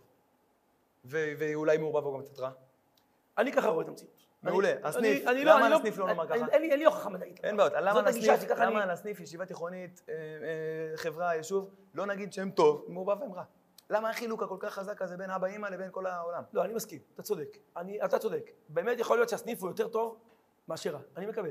אבל התרבות הפוסט, לא יודע מה, והפרוגרסיבית, היא רע מוחלט. שאז אתה תפגוש את הטוב שבו, אתה צריך לעבור כל כך הרבה עומקים של רוע, שבלי, ואני חוזר למה שאמרתי מקודם, בלי תלמיד חכם גדול, אתה לא תגיע בכלל לטוב הזה לפני שכבר לא תזכור איך קוראים לך. עוד פעם, אני חייב להבין את זה, הרב. אני חושב שאנחנו נוגעים פה בנקודה חשובה. כן. אני מצטער אם זה לא, ככה לא, בכדור אני- החלוזה. אני כנראה לא מובן, בסדר גמור. אני מקווה שאולי כולם מבינים ורק אני פה לא, לא, בסדר גמור. מבלבלת, אבל... יש לפלוני הורים עם תרבות מאוד מבולבלת, כן. מאוד מטושטשת, מאוד מאוד מאוד, הם הכי לייטים בכל העסק שם. יש לו ישיבה תיכונית, סך הכל בסדר, יותר טובה מהבית בהרבה. יש לו כן. חברה הרבה יותר טובה בהרבה. עכשיו, לגבי הבית, אם אני מבין נכון הרב, אתה אומר, הם עצם הטוב, אלא יש להם כל מיני בלבולים חיצוניים. יכול להיות שזה גם יהיה נכון לישיבה התיכונית וגם כן, בסניף. לא, אבל התרבות הכל כך רעה שבסניף, היא גם בבית. וכמו שבבית אני עושה, למה, אולי אני אשאל אחרת, למה בבית הרב אומר, נכון, יש תרבות שהיא כל כך רעה, תכבד את הטלוויזיה, אבל אבא זה קודש קודשים. כי יש לו קליפות, יש לו עטיפות, אבל תכלס אבא זה קודש. למה לא נאמר את זה גם על האקדמיה או על הסניף? זה אולי נובע מאיזושהי מאיזו תפיסה מקדמית שיש לי. מעולה, מעולה, יופי. שהיא נכונה אמיתית, שהקדוש ברוך הוא מקדש עמו ישראל על ידי חופה וקידושין. כלומר, איש ואישה זכו שכנה ביניהם, בעיניי זה כל, כל זוג בארץ. שהוא התחתן כדת משה וישראל, האמת יש תשובה כזאת של הרב עוזיאל. אה, אה, כל זוג שהתחתן כדת משה וישראל, יש בתוכו שכינה. ולכן המיקרוקוסמוס של הטוב האלוקי מופיע בבית הזה, ולך זה המיקרוקוסמוס היחיד, בסדר? סביר להניח שלילד אחר זה יהיה פחות טוב. ככה הקדוש ברוך הוא ברא אותנו. ובעיניי זו תפיסה מקדמית, ראשונית, שהאלה שהביאו אותך לעולם, אבי ואמו והקדוש ברוך הוא, זה שותפות גורל לנצח. וזה טוב מוחלט. שבתוכו צריך לברר את הרב. הדעות הקלוקלות שמגיעות אלינו מטבורה של רומי, דרך כל מיני פרפרזות כאלה ואחרות, זה רוע מוחלט. שחודר אלינו פנימה, שיכול להיות שזה בנקודות טוב, אבל אתה לא תזכו לראות את הטוב הזה, בסדר? לא תזכו לראות את הטוב הזה לפני שכבר תהיו מלוכלכים לחלוטין. עדיין, יכול לבוא תלמיד חכם, ולעשות לך את הבירור ולהביא לך את ליבת הדבר נקי. אבל לדעתי זה בריחוק של דור שניים. כלומר, בדרך כלל בתוך, בלב הסערה עצמה, אני חושב שזה לא אפשרי. כשהרב קוק עשה את הבירור הזה, הוא כן. דיבר על שני דורות לפניו, באמת זה לא הועיל. באמת לא הועיל, לדורו. לא, על מה הוא עשה? לפני שנייה, זה אה, עבד לא עבד. מה הוא. עשה? הוא דיבר על מה שהיה שני דורות לפניו, הוא הסתכל לאנשים בעיניים, אמר, אתם כופרים, ואני אבדוק מה טוב בתוך כל השטויות שאתם אומרים, מה נקודות האמת. הרב זו דוגמה מצוינת. באמת הרב הצליח, באמת, להפוך חושך לאור מר למתוק ורע לטוב. בזמן אמת. בזמן אמת. זה הצליח להשפיע כמעט 40 שנה אחרי. בדורו אף אחד לא הבין אותו. עכשיו, לא, אני לא אומר לך פה היסטוריוזופיה, אני חושב משהו בסברה. כלומר, בעין הסערה, בעין הסערה, מה שהרב אמר, לא היה כלים לאנשים לשמוע את זה. אמיתי. אמיתי לא היה כלים, כי הרע היה כל כך דומיננטי, באגרות, בסוף, באגרות בחלק ג', הרב, הרב כותב, אני לא זוכר למי, שההתנגדות של גדולי החרדים לציונות היא מוצדקת, אין על מה, להתנ... אין על מה, אין על מה להתנגד. יותר מזה, אם לא היה, אני צריך להתנגד, כי יש על מה להתנגד. על החסידות הרב כותב שלולא הגר"א והמתנגדים, החסידות הייתה יוצאת מחוץ למשחק. הייתה יוצאת מחוץ לכלל ישראל. היו הולכים לדברים נוראים, אולי שץ או משהו כזה, כן? עכשיו תצבי. אז הבירור הזה נעשה בכל דור על ידי גדולי ישראל. בסדר? בכל דור. הרב הצליח, באמת מופלא מאוד, אני חושב. להסתכל ב- בלבן בעיניים, מה שנקרא, של הרב. להגיד, שמע, יש פה המון המון חושך חסי הארץ ערפי לאומי, ואני עלייך יזרח השם. הצליח לעשות את הדבר הזה. הרב הנזיר לא סמך על עצמו. כשהרב הנזיר הלך לאוניברסיטה, קיבל על עצמו נזירות, ושם תמונה של, של, של ארוסתו על השולחן. הרב הנזיר. קדוש עליון. הוא, כשהוא הגיע לבאזל הוא כבר היה מתחם גדול, למרות שהיה צעיר. אני לא שמח על זה, אני מגיע לבאזל ללמוד, אה, אה, אה, הוא למד, אה, הוא פילוסופיה מודרנית, הוא למד פילוסופיה קדומה. אני בא ללמוד פה את אריסטו וכל הזה, אני לא לוקח סיכון, אני גוזר נזירות. בסדר? כי הוא לא היה עדיין בגיל. יכול להיות שאחר כך כבר עשה את הבירור הזה שהרב עשה. אנחנו מדברים פה על בחורי ישיבות הסדר. זה לא לנו התפקיד הזה. יש טוב גם בעומק הרע. ובעזרת השם גם מהפרוגרס, גם מן הרשעים יוצא כאילו שלושת הקדוש ברוך הוא. גם מהפרוגרס יש דברים דברים טובים. יכול להיות שיש כבר כאלה היום שיודעים להגיד לך מה דברים טובים, אני לא יודע. בסדר? זה- אבל מצד שני, וזו אולי הנקודה של אבא ואימא, במי שאני לא צריך לחשוד, אני לא אחשוד. בסדר? זו נקודה חשובה מאוד, אולי, אולי לא הדגשת קודם מספיק. אם הסניף שלי טוב לי, אני לא אחשוד בו. אם הוא מרים אותי רוחנית. כנ"ל אבא ואימא ודאי מרים אותי רוחנית, אין אפשרות אחרת. חבר, כנ"ל. אל תלך להיות שליח שבו מוריד אותך כדי שאתה תרים אחרים. זה לא משוואה, מכיר אותה מבני עקיבא, אני גם גדלתי שם, היא לא משוואה נכונה בעיניי. אבל נראה לי גלשנו. כן, אולי, אולי רק שאלה אחרונה בנושא הזה. היום הגד- הרב טאו, הוא כן עוסק בלומר, יש פה אה, עליי חור של מזרח, או שהוא אומר, אה, תשמעו, מה שהרב קוק אמר, שבכל רע יש טוב וזה, זה נכון פעם, היום העסק הזה זה רוע מוחלט. זה לא, זה לא, אין פה מה, אין פה מה לברר, אין פה מה לא- לדבר. האמת היא שאני פה לא זה יודע. מלחמת חורמה מול הפרוגרס, כי הם הרעים. אז האמת היא שאני לא יודע. אני באמת לא יודע. אני מעריך, אני מעריך שכמו כל תלמיד חכם אה, שעוסק בתורת הסוד, בתורת הפנימיות, ובתורה הגואלת, אז, אז הוא עושה את הבירור הזה לעצמו, ודאי. אבל אני לא יודע כי לא שמעתי. לא זה- שמעתי כי לא נמצא מספיק. טוב, בוא נניח לעניין הזה, אמרת פה עוד כמה מילים שיש לי דווקא כמה, כמה שאלות פה, אבל אולי נתקדם הלאה מפאת השעון הדוחק. אה, כן. כן. תורת הסוד, תורת הפנימיות. הרב טאו עוסק בדברים האלה כמובן. מעריך. מה זאת אומרת מעריך? אני מעריך. אני לא יודע, לא למדתי את הסוד. אני מעריך שהוא לא עוסק בזה. מעריך ולא ברור? לא יודע, אני לא... אני לא הייתי אצלו בשוק. זה- אני לא חושב שהוא מעביר גם. למה? למה הוא לא מעביר? כן. לא. יש הדרכה ללמוד אה, אה, תורת הסוד? בישיבת הר המור? נגיד, נגיד, ו- כן, או בתפיסת עולמך התורנית, הרוחנית, לא משנה. לגבי ישיבת הר המור אני לא יודע, אני יודע שיש עיסוק בתורת הסוד אצל כל תלמיד חכם שהוא בר הכי. ממילא אני רוצה לקרוא את ההנחה שרבותיי הם ברי הכי והם עוסקים בזה. אה, מה זה ברכי לעניין זה? פה אני שמרן. סבא שלי עליו השלום היה מקובל גדול כזה. בגיל מאוד צעיר כדור. הוא התחיל, הוא התחיל בגול מאוד צעיר, אבל הוא באמת באמת באמת לא התחיל לפני גיל 40. כלומר, עד גיל 40 הוא מה שנקרא הסתובב על יד. הוא נכנס לעומר בגיל 40. אז הוא התחיל לחפש לעצמו רב ונדד מטבריה לירושלים, אז הוא התחיל אה, לעסוק בזה ברצינות. אה, אני יודע להגיד רק מה ששמעתי, הוא היה מאוד זהיר במי ראוי לבוא אל הקודש. אני יודע שבדורנו העסק הזה נפרץ. אה, הוא היה מאוד מאוד זהיר, אה, ולו, ולו בגלל, ולו בגלל שבאמת אה,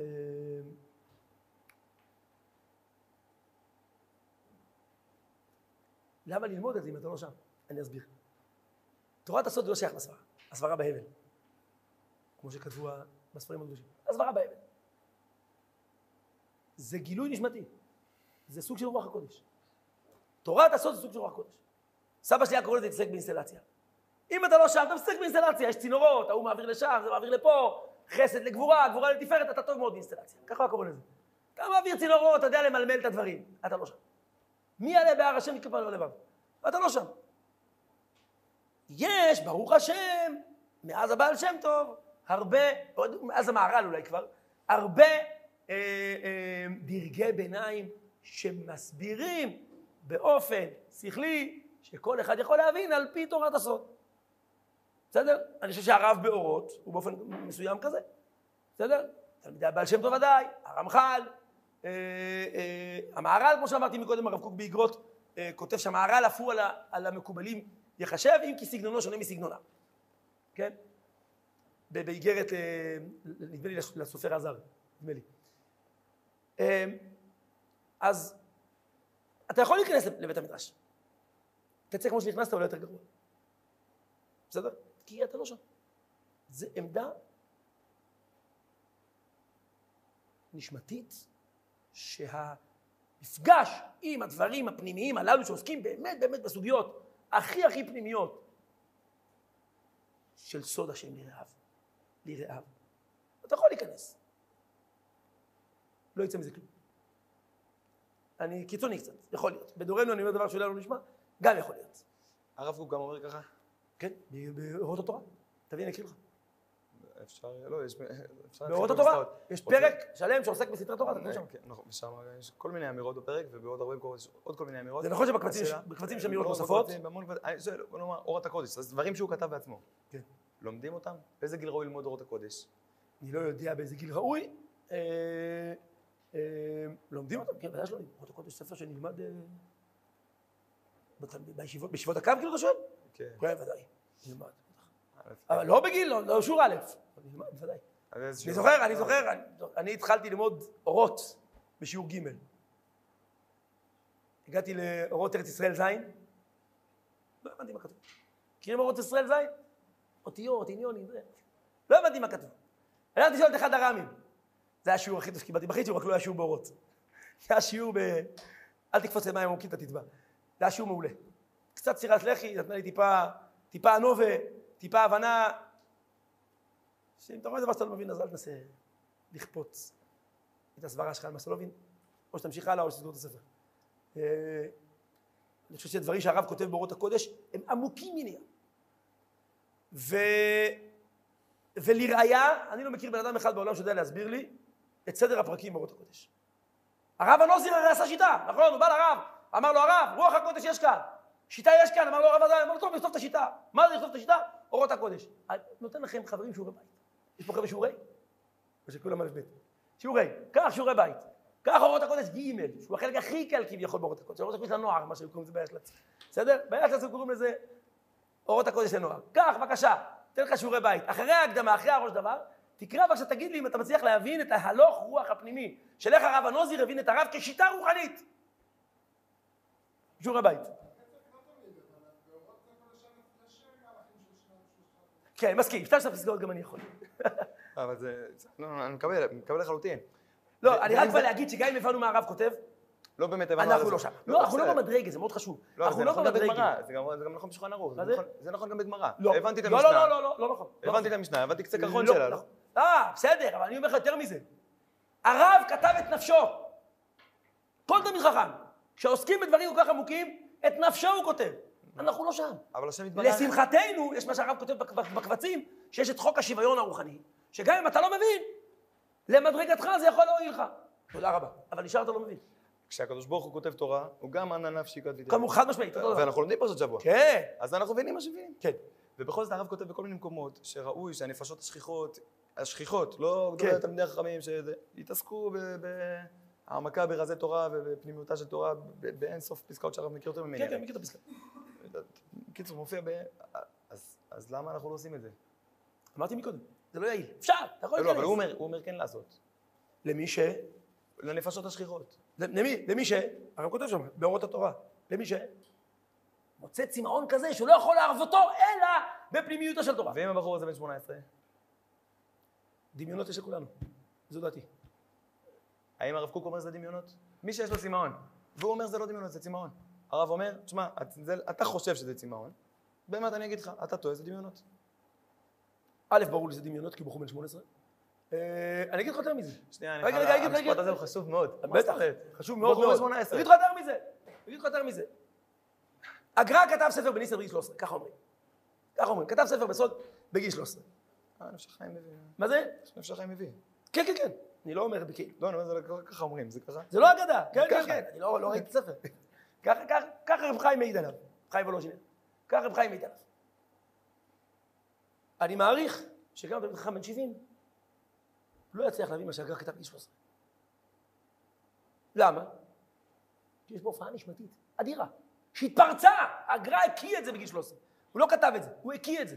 הוא אה, אה, אה, הוציא מתוכו את כל מה שישב על נשמתו הגדולה, והיה חייב להגיע אל העת איכשהו. כמה מתוך זה הגיע אל העת? כלום.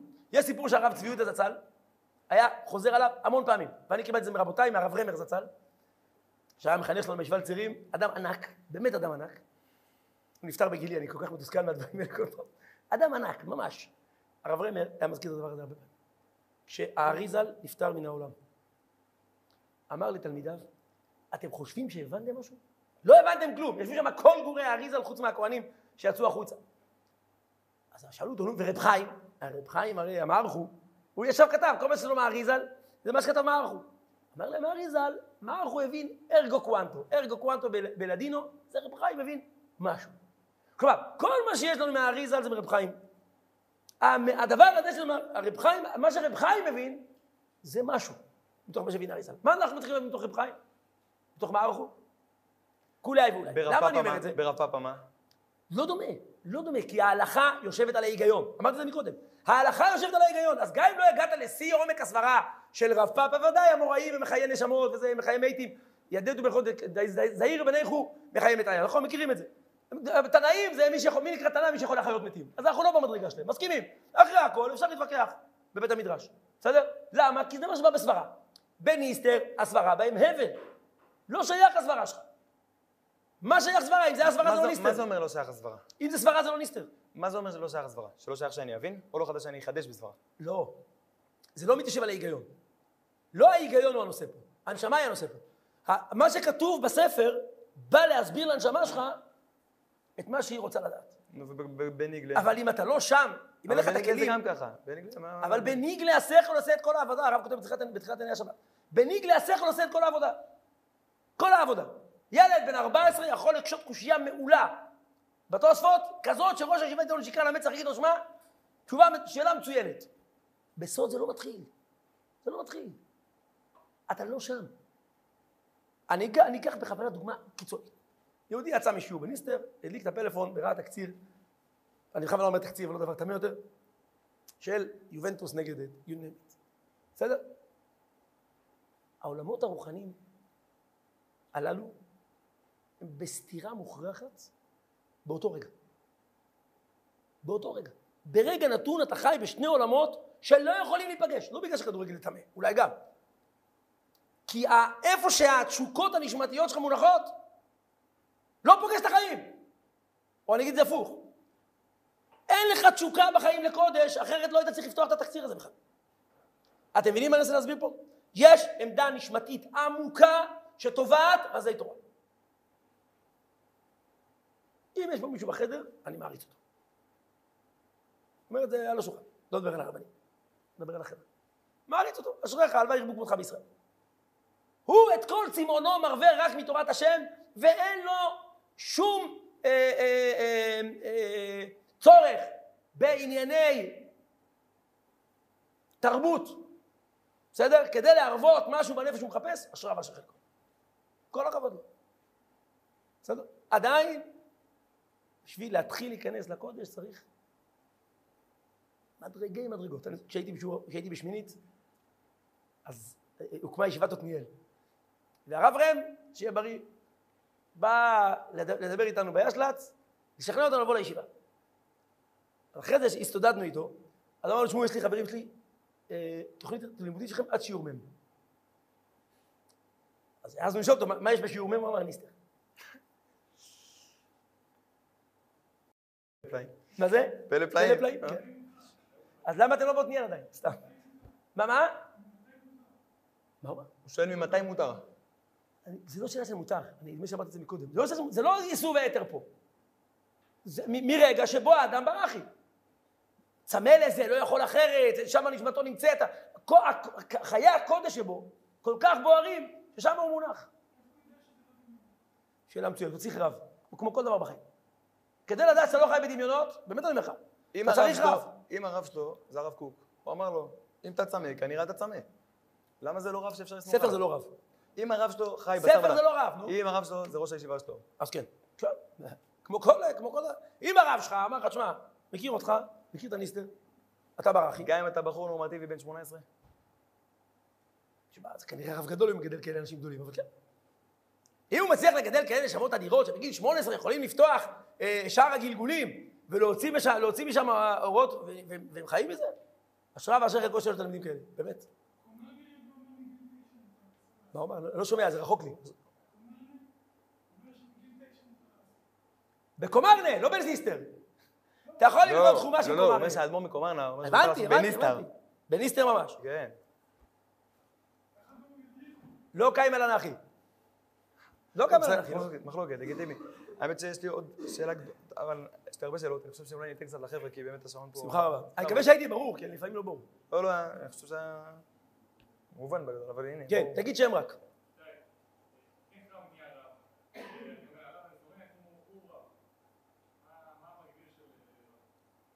אני מקווה שהבנתי את השאלה. אה, תראה, בגדול, אה, אני לא לא אשתמש במילה רב ברשותך, אלא במילה תלמיד חכם. בסדר? בגדול, תלמיד חכם הוא, הוא אחד כזה שהתורה אה, חיה אצלו על כל ידיעותיה, כל אורחותיה, היא, היא נשמת אפו, בה הוא נולד, ממנה הוא חי, אליה, אליה הוא שב, היא כל תורתו, ויש לו, ברוך השם, ידיעות כאלה בתורה, אחרי כל מה שאמרתי, ידיעות כאלה בתורה שהוא, אתה יכול לשאול והוא עונה, בסדר? מה? הלוואי. בטח שיש. ברור שיש. אלא אם כן הגיע למדרגת צדיק ורע לו. של נתניה.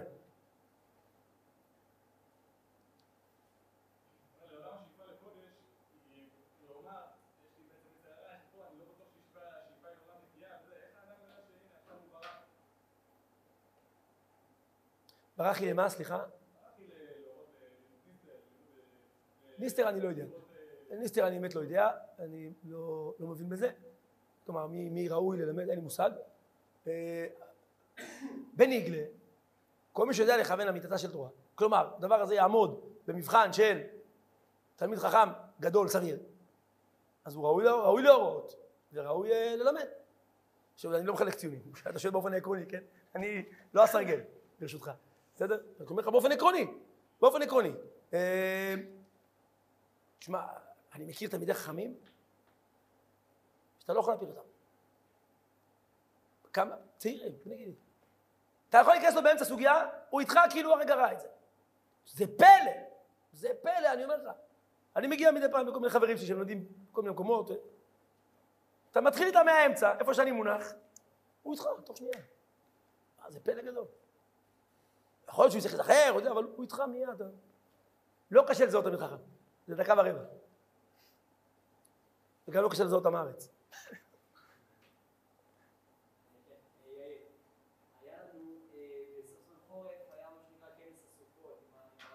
כן.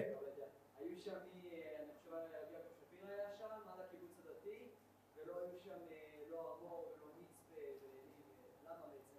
לא יודע. אה, הר המור לא הייתה כי לא ישיבת הסדר, נדמה לי שהסופות של ישיבות הסדר. לא, מרכז. מה? רבי יעקב היה. אה, רבי יעקב היה, אתה אומר. כן. רמת גן היו. אתה אומר, היו ישיבות הכף, למה אתה אומר שלא? אה, אני לא יודע למה לא, אין לי מושג, אני לא... זה... אני מעריך שכמו הרבה דברים, הם לא הולכים כמעט לכלום. זה לא... זאת השאלה, אבל כן. לא, לא. הרב אומר שכמו הרבה דברים, הם לא הולכים כמעט לכלום. לא סוגרים את בית המדרש. מעולם. הנה, יש את הימים, נניח את הימים תנ"ך של הרצוג, שם הם הולכים, הם הולכים אחד בשני. לא- מה זה לא הולכים? גם הישיבה שלנו לא הולכת לא הולכת על הדברים. לא לא הבנתי, הלכה לא? ספציפית לא כי זה על ה... לא, הוא אומר, הלא הולכים הזה, זה- זה במקרה לא הולכים כי זה ביטול תרא, או שלדברים אחרים חשובים כן הולכים. אה, אתה שואל למה הוא אין... אומר לא הולכים, זה אני- עניין שלא לא רוצים לשבת עם כולם. אני אשאל את השאלה שמאחורי השאלה, בסדר? למה הר המור נבדלים ולא מתחככים עם אחרים? בוא נשאל, קרא לזה ככה. למה אתה הולך לי ב... לא, למה אתה הולך מסביב? הייתי בטוח שאתה שואל למה לא יגידו כנס סופות. לא, לא, זה זה זה. השאלה, נכון? זה השאלה. אז תשאל מה שאתה רוצה לשאול, אל תשאל מה שאתה לא רוצה לשאול. לא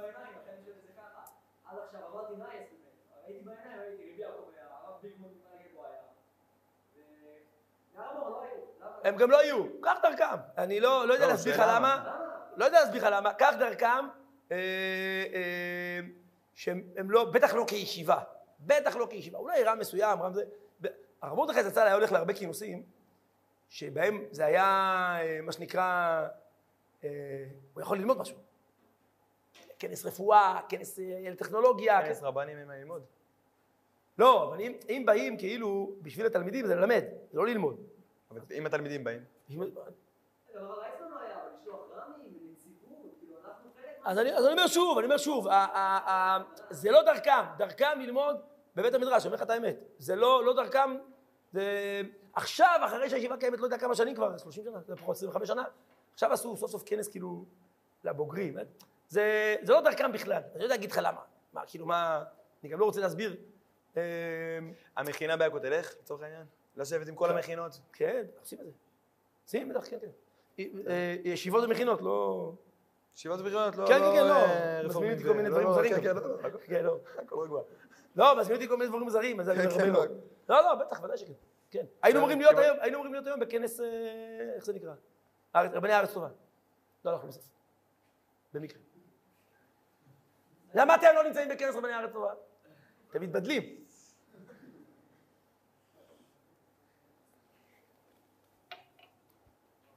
אני לא נציג הרמור עלי אדמות, חברים. אני רק תלמיד. לא, לא יותר מזה. כן. הרב, אה, איך ה- איך תיקון מדינת ישראל, סליחה בגללתנו, מערכת כהן וגוי קדוש, אה, עומדת להיות מתוקנת עם כל מי שיכול לגעת בעולם החילוני ובתרבות שהוא מייצג ובכל זה, זה רק שני רבנים וחצי ולא כל תלמידי... וואי, שאלה מצוינת, שאלה מצוינת. קודם כל, אתה שואל, אתה שואל שאלה שאני חושב שהיא לא עלתה פה מספיק, וחבל. זאת שאלה כל כך גדולה, שאני חושב שצריך לעשות עליה ממש כינוס. אני אסביר לך מה אני מתכוון. אם יש דבר שלא נגענו בו מספיק, הציבור הדתי-לאומי, ב-75 שנות מדינה, זה מה אנחנו רואים החזון של המדינה היהודית. לא איך פותרים מחר בבוקר, אה, לא לתת פתרונות זמניים לבעיות זמניות. לא. מה החזון? מה אנחנו רוצים מהמדינה? אל תגיד לי בית המקדש עכשיו, זה ברור. מה, מה, הח- לאן לוקחים את המדינה? איך עושים את זה? זה, אני לא חושב שיש מישהו שיש לו תוכנית מעשית כתובה. אני, אני מעריך שאין מישהו כזה, בסדר? בין היתר כי זאת מדינה חילונית, לא משנה כרגע, הרבה הרבה הרבה בירורים, בסדר? עכשיו פה התחמקתי מהשאלה שלך, אני סתם מעיר את זה כהערה, אני חושב שהיא הערה אמיתית. זו הערה אמיתית. הרב הרי ראה את התחייה, את דור התחייה, קודם כל כתחיית הקודש. תחיית הקודש הייתה בעיניו אה, אה, החזון האמיתי באמת. תחיית החול הייתה רק ההכרח, ברור, ארץ ישראל, הכל זה קודש, גם החול, כן? אבל כל זה היה כדי לתת בסיס לתחיית הקודש. ותחיית הקודש דורשת מאיתנו מדרגות רוחניות מאוד מאוד גבוהות. מכל אחד ואחד מאיתנו. ואנחנו כבר שם. אנחנו רק צריכים לגלות את זה. לפי מה שהרב אומר, לכאורה לכל התלמידים בישיבת הסדר, גם יש את הכוח ללכת ולתקן את ה- את המציאות החולית הזאת ולהפוך אותה לקודש. ודאי. ודאי. אז כן מותר לו ללכת לאקדמיה ול- ולחילונים לדפוק להם בדלתות לא. נדמה לי, לא, לא, לא נגעתי בזה עד עכשיו בכלל, אני דיברתי על משהו. אני אמרתי שאם אדם, שאלו אותי פה לגבי הטוב שבפרוגרסיביות, אם אדם חושב שהוא יכול לפגוש את הפרוגרסיביות, as is, ולחיות בתוכה, בלי להתלכלך, אני חושב שהוא לא מכיר את עצמו מספיק טוב. בסדר? אני חושב, אני חושב שהוא לא יגמור להבין כמה הוא מלוכלך ועדיין לא ימצא את הטוב שבה. כי הטוב שבה באמת מאוד מאוד מאוד, מאוד עמוק. מדינת ישראל לא מדינה פרוגרסיבית, ברוך השם, מדינה נורמלית. בריאה, ישרה, מלאה טוב, מלאה יושר, מלאה, מלאה אהבת השם. הטוב שבמדינה שלנו עולה לאין ארוך, בכפל כפליים על הרע. לאין ארוך. וגדולה מידתו על מידת פורענות, לא צריך לספר לך על זה. יש מורכבויות. בסדר? יש מורכבויות, הן גדולות מאוד, אני חושב שהן באמת צריכות להיות מונחות לפתחם של ענקים. לפסוק בהלכות ציבור, להכריע את האמה, זה צריך להיות מונח, מונח לפתחם של ענקים. עדיין אנחנו יכולים להתעסק בהרבה מאוד טוב שקיים, הרבה מאוד. בחסד, בכלכלה, ברפואה, בצבא, ב, ב, כמעט בכל מערכה שתיגע בה. בסדר? אלא מאי, אנחנו ישר בורחים, או לא בורחים, קופצים לבריכה של מי המדמנה. יש progress בעולם, הוא קיים, הוא חדר גם בתוך מחנה. טוב, זו עובדה. זה לא מי שאנחנו. זה לא מי שאנחנו. האם זה מלכלך אותנו? כן.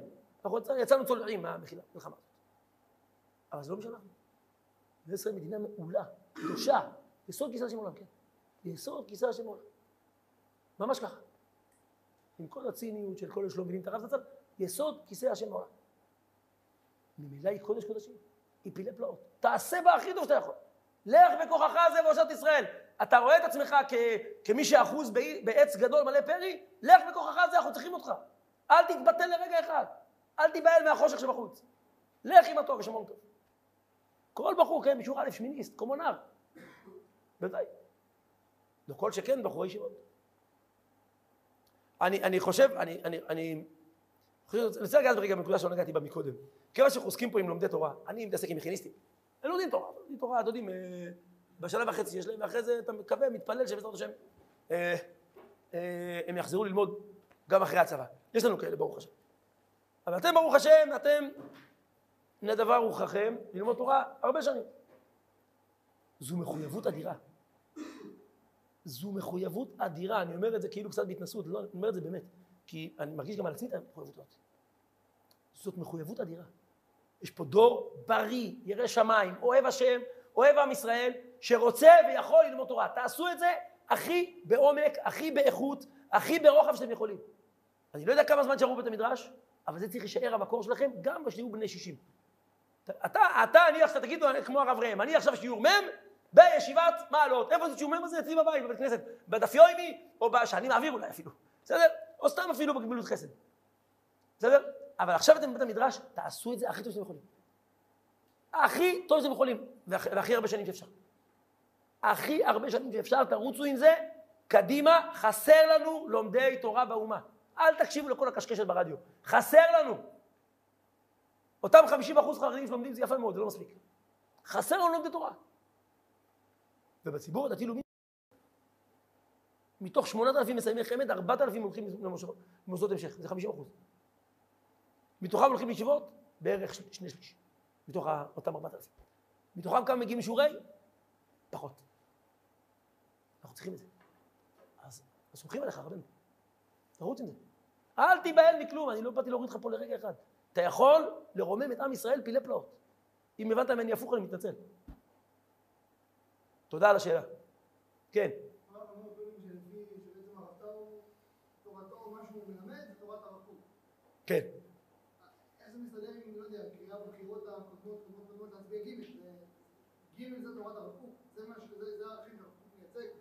זה הרב מה שתורת הרב קוק מביאה. אני חושב שמה שאנחנו מכירים ברב קוק זה קצת דברים אחרים ממה שאנחנו מכירים. זה לא בהכרח מה שאגודת ישראל מייצגת. אני לא נכנס לעניין הפוליטי של... של דעות פוליטיות, אבל כן מבחינת תפיסה של ציונות ושל מדינת ישראל וארץ ישראל וכו', זה לא נראה לי מה שקימו מייצגים. הרב צבי היה אומר שבחינוך הדתי יש בעיה, בחינוך של ג' יש מחלה, משהו בסגנון הזה. כלומר, בציבור הדתי יש בעיות, בעיות. החינוך הח- החרדי הוא, הוא ממש, חינוך, ממש בעייתי. אצלנו יש בעיות, שם זה החינוך בעייתי. לאמור בתפיסה האגודאית כמו שהיא הייתה קיימת לפני אה, מאה שנה, שהם לא ראו בכלל, בכלל, בכלל, בכלל, עין בעין יראו בשוב השם ציון. לא ראו בכלל. אז המלחמה הייתה נוקבת עד העצם. ואז באמת אני חושב שגם הרב זצ"ל לא היה מעלה על דתו. להצביע ג' אם כי, אם כי, הרב קוק נתקע באירופה כל מלחמת העולם הראשונה, כי הוא נסע לכנסייה הגדולה של אגודת ישראל בשוויץ. בסדר? למה הוא גם להצביע ג'? לא יודע, זאת שאלה שאני לא יכול לענות עליה. אני רק אומר לך, אני רק אומר לך שאני לא יודע אה, אה, אה, ל- לאמוד מי מהפוליטיקאים יותר מייצג את הערכים של הרב קוק, כי אני לא הרב קוק. אני כן חושב, שאני, לו יצויר שאני הייתי מצביע ג', לא הייתי רואה בזה שום סתירה לכל העולם הרוחני שאני מאמין בו. כי באותו רגע הייתי, אני הצבעתי, אם אכפת לך, אני הצבעתי ש"ס פעמיים, בחיי. עד, ש... עד שהגיע דרעי, הצבעתי ש"ס פעמיים. כי חשבתי שנכון לאותו רגע ש"ס הייתה המפלגה הדתית-לאומית הכי טובה בא- בארץ. הייתה הכי דתית והכי לאומית. אני מעריך שלאף אחד מכם זה לא עבר בראש. השאלה היא אליכם אולי. לא יצויר שמחר ש"ס תהיה מפלגה יותר דתית-לאומית מ... אני כבר לא יודע איך קוראים למפלגות שלנו. בית יהודי, ימינה, ימין חדש, ציונות דתית. לא יצויר ש"ס תהיה יותר דתית-לאומית. תצביע לה? לא, כי אתה מגזרי. סתם. לא תצביע לה כי לא עלה על דעתך. מה הרב טאו? מה אכפת לך? הוא רואה באותו רגע את ג' כמפלגה שמייצגת הכי נכונה לדעתו את איך מדינת ישראל תתקדם מנקודה א' לב' בקדנציה הקרובה. לא... לא רואה בזה כזה אסון. זה כן ישראל, זה לא. לא רואה את הקשר בין שני הדברים. הוא, רוצ, הוא, יש לו חזון למי כרגע בזמן הנתון הוא הפוליטיקאי שהכי ראוי לשלוח לכנסת. כדי ליישם את הדברים שהוא מאמין בהם. באותו רגע זה היה נראה לו גפני. לא יודע, לא שמעתי את זה, אבל לא זה היה נראה לו גפני. או ליצמן, לא יודע מי שם. יותר מאשר, לא יודע מי היה החלופה. בסדר? לא נופל מהכיסא. לא עושה כסף פוליטיקה, לא נופל מהכיסא. לא, לא, לא, לא, לא רואה את זה מה זה סתירה.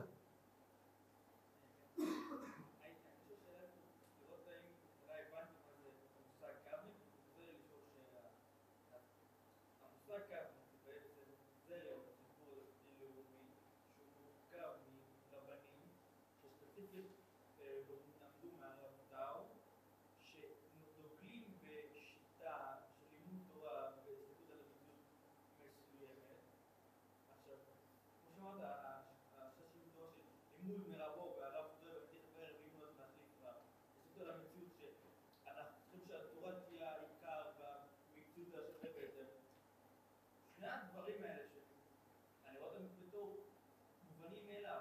עכשיו, הנקודה שלי היא בעצם, אז מה, אני שואל את זה כי אני באמת לא מכיר את הרב טאו.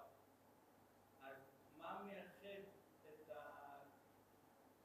הקרבניקים מכל ציבור דתי אחר בישראל שעוקב אחרי רב שלו? שזה הרב שלו. שזה הרב שלו. מה, מה, מה מבדיל בין בוגרי ישיבת מעלות לבוגרי ישיבת חספין? שמורכם ורבכם הוא לא הרב, הוא לא הרב, אה, אה, זה כבר לא הרב שם, זה כבר, אה, זה הרב, נו, אה, היינו שכנים, פדיחות. לא הרב יואל, אלא הרב יהושע ויצמן שליטה. זה מה שמבדיל אותך מבוגרי חספין. אני מעריך שאם תקרא מחר לחספין, תיכנס לשיעור של הרב אה, יואל, תהיה מבסוט. לא, לא, לא נראה שזה... שזה...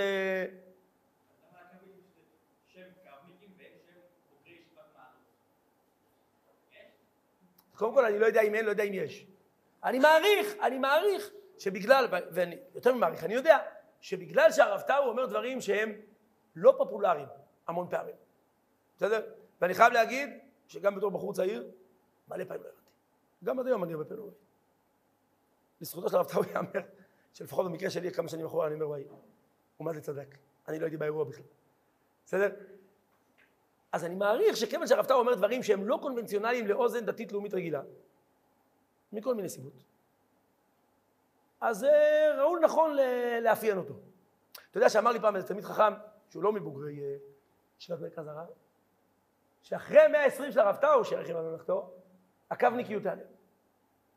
כך הוא אמר. אפשר להתווכח על זה עד מחר בערב.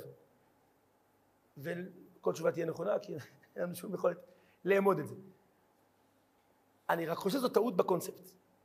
כי אני חושב שיש פה עומר חיים אמיתי. טאו במקרה הוא, ה... הוא הצינור שדרכו הקדוש ברוך הוא זיכה אותנו לקבל את זה. אבל זה עומר חיים אמיתי, באמת, של תביעת קודש מכל הקומות של המציאות. ובשיא הגדלות, לא לוותר על כלום, לא לקפל אף דגל. ונסיעתו ברמה, זה דברים לא פשוטים, והרבה מאוד פעמים זה לא פופולרי. הרבה פעמים זה גם לא נשמע לאוזן, הרבה פעמים זה גם לא מובן. הרבה פעמים זה גם נראה נוגד אפילו תורת הרב, בסדר? כי אתה יודע, בסוף להבין את בכלל צריך לשמש אותו. אפשר, אפשר לא מספרים ולא משיעורים מוקלטים. צריך לשמש אותו. אבל כן, עובדתית, זה מכה גליל. מכה גליל. אני זוכר שצעק עליי פעם איזה מישהו, אה, אתם, אם יכניסו את כולכם לעשרה אוטובוסים, גמרו סיפור. אמרת, שמע, יכול להיות שאתה צודק. אז עדיין קושייה, למה עושה כזה הרבה הד? אם זה עשרה אוטובוסים, אחרי 120 של הרב טאו זה ייגמר, אז מה הבלאגן הגדול? כי יש פה משהו אמיתי. בסדר? זה לא הכמות ולא, ולא הבן אדם. כן.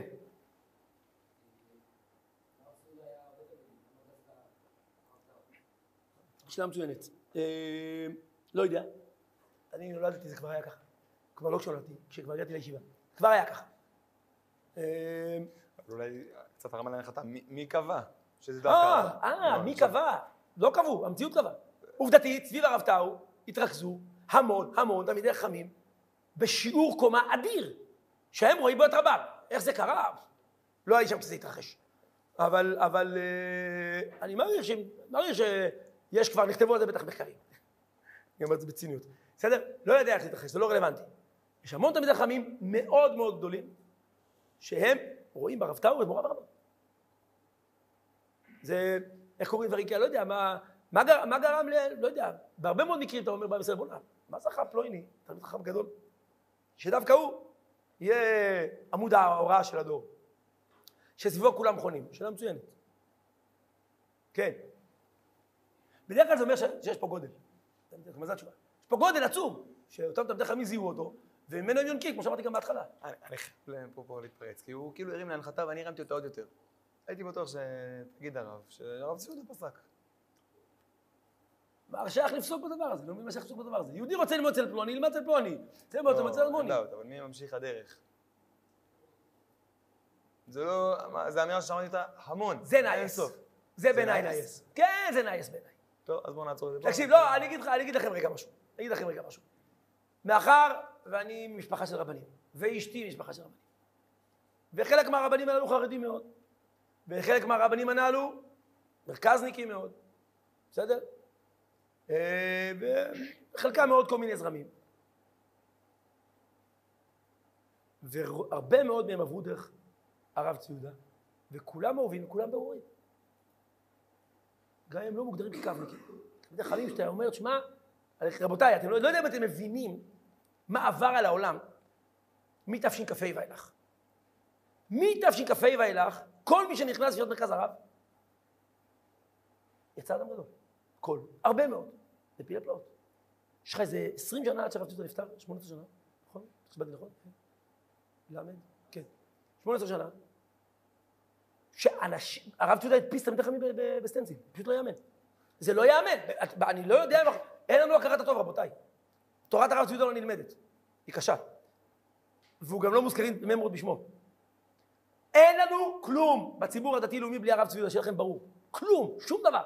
זה פלא פלאים, הדבר הזה. 18 שנה, יש אתם תכף זה לפני כן. וגם הם ענקיים, וחלקם כבר לא איתנו, חלקם הגדול. בסדר? הרב דרוקמן, והרב ניומין ארלינג ועוד שמות שאולי לא אגיד לכם הרבה. הרב צבי יהודה, כל מי שעבר דרכו, גידל נשמה, אדירה. זה פלא פלאים. באמת זה פלא. לכן זה לא חשוב לי כרגע מי ממשיך דרכו של הרב זה לא רלוונטי. כן. עוד רגע, שני נושאים אחורה, אה, דיברנו על אה, מדינת ישראל כיסוד אה, מלכות השם בעולם, מצד אחד, מצד שני, יש קצת, אה, יש עדיין גידולים, יש עדיין דברים שאנחנו צריכים לתקן. אה, והרב ככה הזכיר, קצת אולי אני לא הבנתי מספיק טוב, אבל אה, הזכיר ככה שני מישורים שבהם אנחנו, אה, מצד אחד הרב ככה זה, ואם אנחנו מספיק אה, גדולים, אז אה, לצאת החוצה ולהשפיע, מצד אחד אה, אה, זה המקום הזה ראוי, ומצד שני, אנחנו תלמידי ישיבת הסדר, צריכים לשבת וכמה שיותר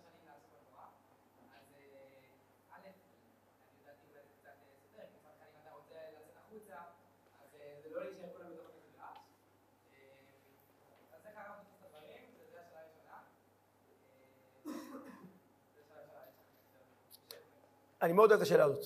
אתה יודע למה? אני ממש אוהב אותה, כי זה דבר שממש בוער בי. אני לא, אני לא מלמד אה, אה, בחורי ישיבות, לצערי הרב.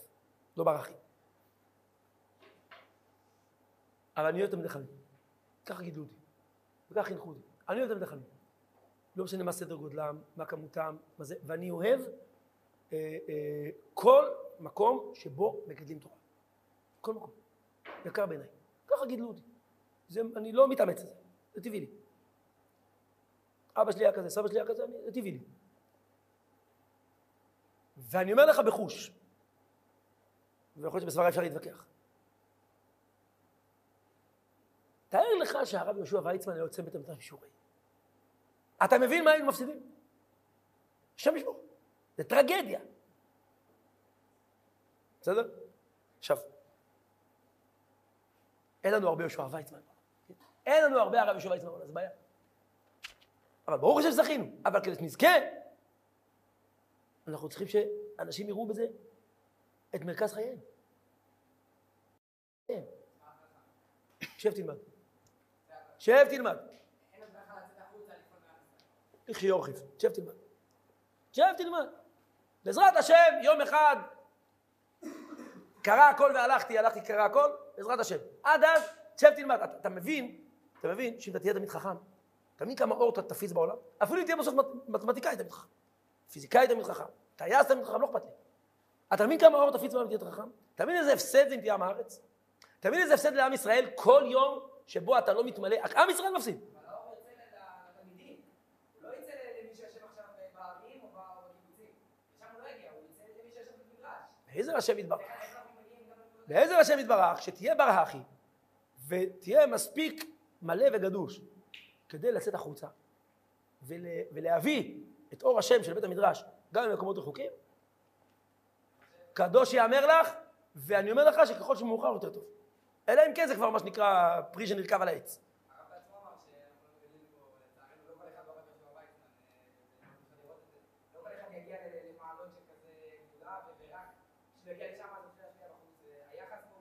אז הוא אני, אני יכול לשאול שאלה פתוחה את החבר'ה? מי פה חולם להיות הרב יהושע ויצמן? אשריכם. זהו, זה מה שצריך. זה מה שצריך. עכשיו תלמד. עכשיו תלמד. כמה תגיע מתוך זה? בעזר השם. גם 40 אחוז זה המון. בסדר? תגיע יותר יותר טוב. תעלה על הרב ויצמן, הוא לא יקנא, הוא ישמח. בסדר? אה, אבל זה מה שצריך. אנחנו צריכים שאיפה כזאת. שאיפה להיות לומדי תורה, כמה שיותר. לא כמקצוע, רב זה לא מקצוע. זה יכול להיות שאתה תהיה זגג, אני לא יודע. בסדר, אם אתה אוהב זגגות. אבל צריך שיהיה מלא, מלא בתורה. כל אחד מאיתנו, גם אני. אי אפשר להפסיק ללמוד בשום שלב. בסדר? זה עוד אה, נושא, אבל...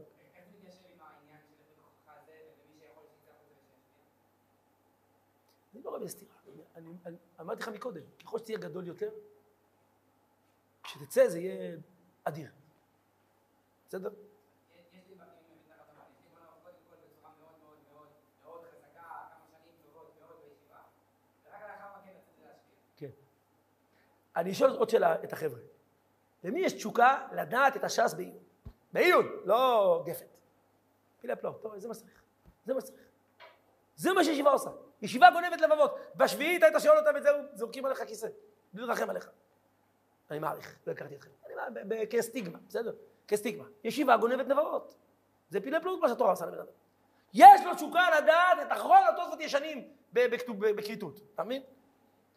זה פילי פלאות. זה מה שצריכים ישראל. ממילא כל הטוב כבר יתווסף לזה. כי כל אחד יש לו את הנטיות שלו. זגגות וכולי. כן. אה, אני זה לא ללמוד תורה, זה לא. אז זה, אני לומד פחות, אני עושה שלוש סדרים ביום, אני עושה אחד, אחד וחצי, ובנוסף לזה אני נמצא בעולם ואני... זה לא נקרא לצאת החוצה. זה לא נקרא לצאת החוצה. אבל, טוב, לא יודע, מבחינתי ברור שכל בן אדם שיוצא מישיבה החוצה, זה החיים שלו, הוא לא, הוא לא מפסיק את התואר. הוא חוזר הביתה בערב, הוא פותח ספר. אמרת דבר גדול. אדם לא יוצא מהישיבה אף פעם. אף פעם. היה פעם תלמיד חכם שהתבטא שהישיבה היא מקום לא נורמלי. והמציאות היא נורמלית.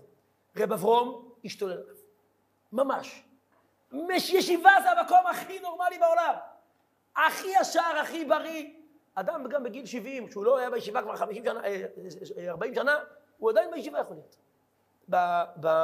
בטהרה, בישרות, ביראת שמיים, ודאי, אני מסכים איתך לגמרי. אני כן חושב שככל שלומדים יותר תורה, שלושה סדרים, ולא אחד וחצי, לאורך יותר שנים, בסדר? הקישור הזה הוא כחותם על ידיך. כי לצערנו הרב, אני מכיר הרבה אנשים שסיימו את הישיבה בשבועת, אה, אה, אני לא זז מכאן, ו- איך כותב ביאליק, כולם נסה הרוח, כולם סחף האור, ואני לבדי נותרתי, ודמעתי על דף גמרתי נושרה. זה שחצנות. ככה כתב, מה לעשות? טוב, אז כאילו אנחנו נשארים פה עם כאילו הרבה פעולה בחוץ שצריך באמת להשפיע החוצה, וגם כדי... אתה הולך לאנשהו? אתה לערש דווי חס ושלום? לא. מה הלחץ, אחויה? יש לך... הממוצע היום בארץ הוא גבוה, 80 שנה לחיות. בממוצע, אם תעקוף את זה, אני אשמח. בסדר? היום בגיל 50 אדם מתחיל קריירה. רק התחיל להתניע.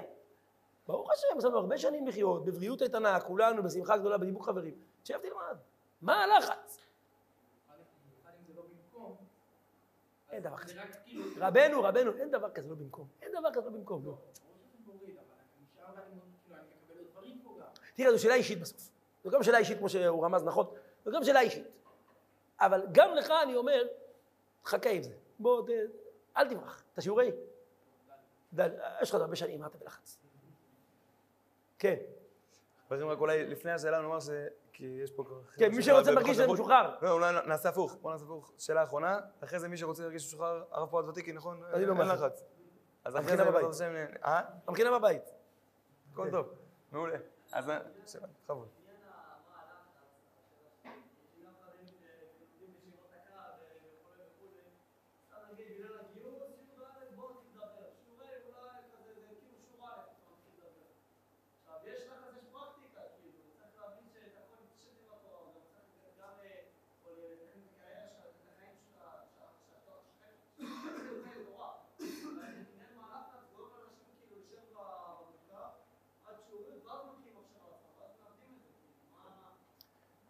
קודם כל, אני- אתה שאלת שתי שאלות, בעצם בתוך השאלה שלך. אתה יודע שהרב צבי יהודה זצ"ל היה אומר, שבשיחות עם ההורים, כי הורים באים לדבר איתו, הורים של תלמיד, הוא הכי מפחד מהשאלה מה עם התכלס. ישיבה לא יכולה לתת לך תכלס, זו בעיה רצינית מאוד. בסדר? רגע, רגע, שנייה אחת. זה זאת- זאת שאלה יפה, מה עם התכלס? בסדר? מה עם התכלס? אני אתחיל רגע מהשאלה הראשונה, ואחרי זה נעבור לשאלה השנייה. אמ, באמת אני חושב שמי שיושב לומד, הצבא לא יברח, בשום מקום. בנחת. אני, אני התגייסתי בשיעור ח' עם שני ילדים. שירות מלא אגב. לא, אמנם הייתי ג'ובניק, אבל שירות מלא. לא, לא הגעתי הביתה כל יום, ממש לא. שני ילדים בבית ואשתי, שיא האינתיפאדה השנייה, שירות מלא, שיעור ח'.